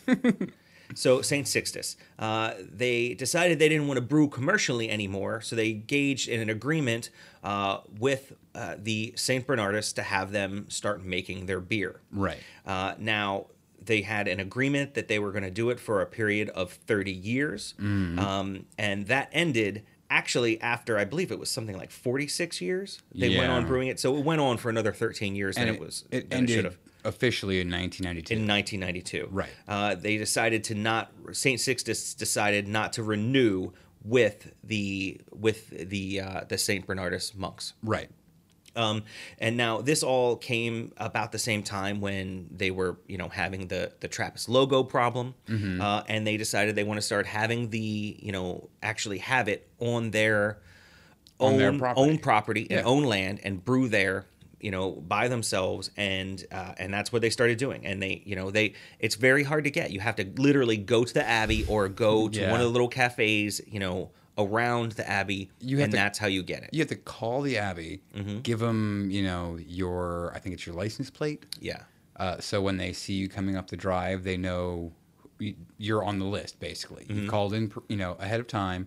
You have your your car license plate as you pull in, and I think even still today, it's like two cases is your is your maximum. Yeah, you're all you're getting is two cases. Right. So you're it. like- it's like, what, 24 And bucks? not just that, but you're not always getting the the 12. No. You're not always getting the 12. Sometimes you're getting the 8, sometimes you're getting the 6. Mm-hmm. It really depends on what they're selling that day. Right. So and they're only open for maybe like 2 hours a day to sell and Mm-hmm. they come in these these specific crates uh, that you're supposed to bring back Yeah. so that they can reuse Recycle them, 'em, yeah. recycle and reuse And them again. What I found out is that a lot of these, at least the the Belgian monasteries, um, they have a recycling product uh, program for their bottles. Mm-hmm. So if you do have a you know uh, a Rochefort bottle, You can bring you it know, right back. Bring yeah. it right back. They will reuse the same Rochefort bottle. Mm-hmm. So it's just a constant. So that bottle may may have beer in it many many many times. So let's get into the like the little bit of the controversy. Okay. Okay. The controversy is that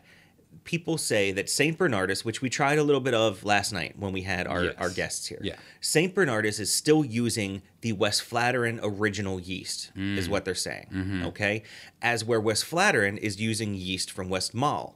Right. So a lot of people think that the Saint Bernardus is the original Westvleteren beer because it's the same recipe that they had the entire time. Right, Other people say that because they're brewing it in a monastery, that's what makes the Westvleteren beer. Mm-hmm. So they're very similar beers using different yeast, and you know you can't get this Westvleteren very easily. We we went through, you know, I don't even want to talk about what we went through to get this, okay?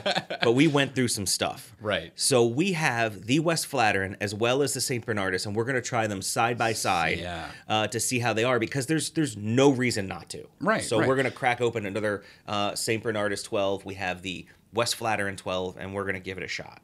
one of the things I wanted to point out was there are only 26 Cistercian monks that reside in the abbey of Westvleteren.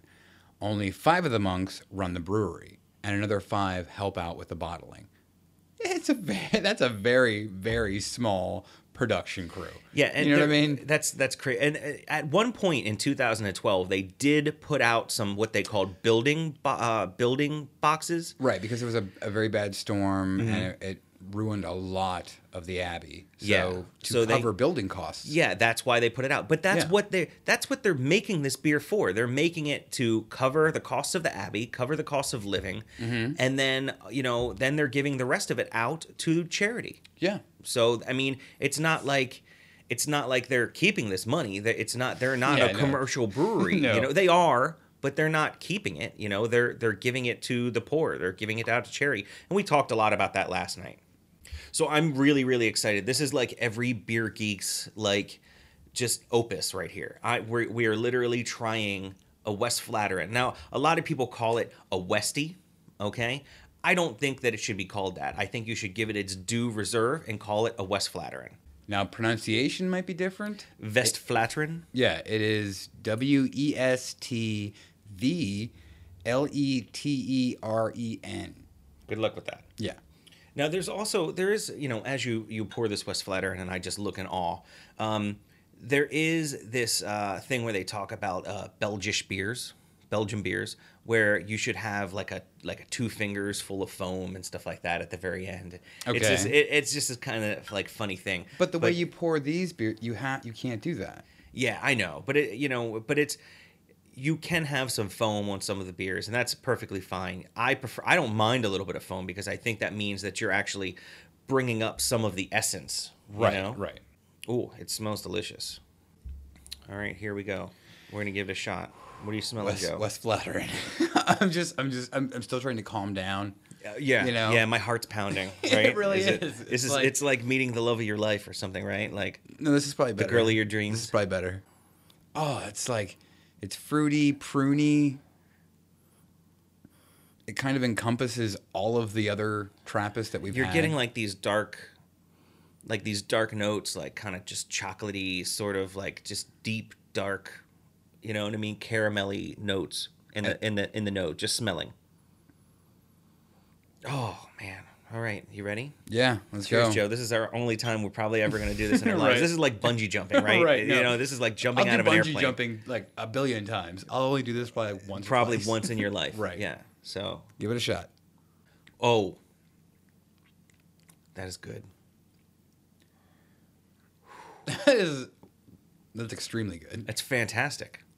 It has all the wonderful notes that we had in all the other ones. Mm-hmm. But there's just something behind it. You get that like buttery aftertaste. There's some, yeah. There's, uh, there's, You get like? I'm getting some phenols, like you, you're getting, like on your tongue. I'm getting some spices.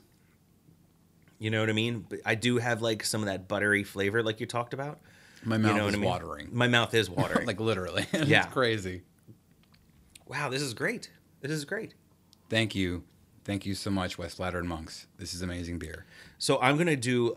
I I just taken a taste of the Westvleteren. I'm gonna go mm-hmm. for a taste of the Saint Bernardus and. Okay. see see how that is. Yeah, they're very similar. Sim- there's something different though. There is something different. This is a li- this doesn't have that buttery breath at the end. Yeah, you're absolutely right. I, you're you're right. There is a, something a little bit different about the the Westvleteren. Yeah. Yeah. I mean the Bernardus is an amazing beer. It is. It's absolutely amazing. But yeah, they are they're very similar, but there's these like little tiny There's some hints. changes. There's Oh, some yeah. different notes. Yeah, definitely.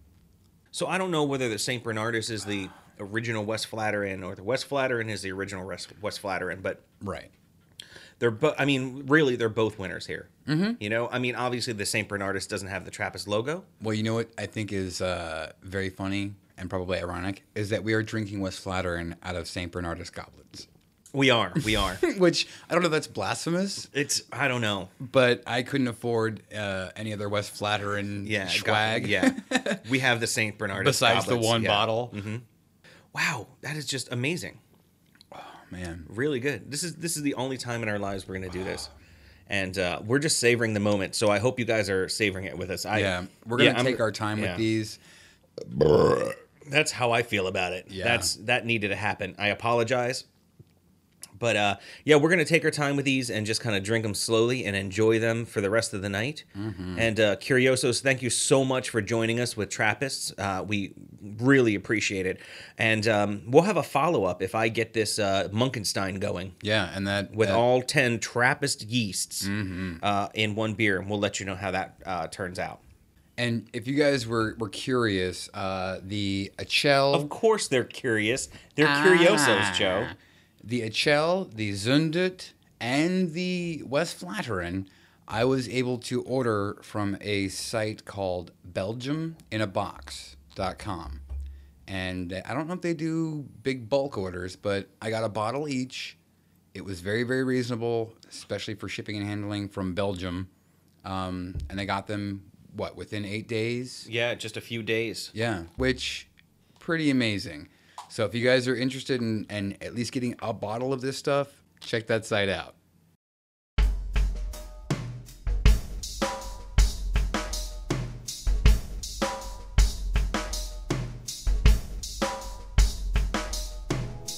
Hey, is there any topics that you want us to cover? Anything that you want to talk to us about or let us know about? Email us feedback at thecurioso.com. Our Facebook, facebook.com backslash the Curioso Podcast. We tweet at Curioso Podcast. And if you have any five star reviews you'd like to give us on iTunes, please feel free.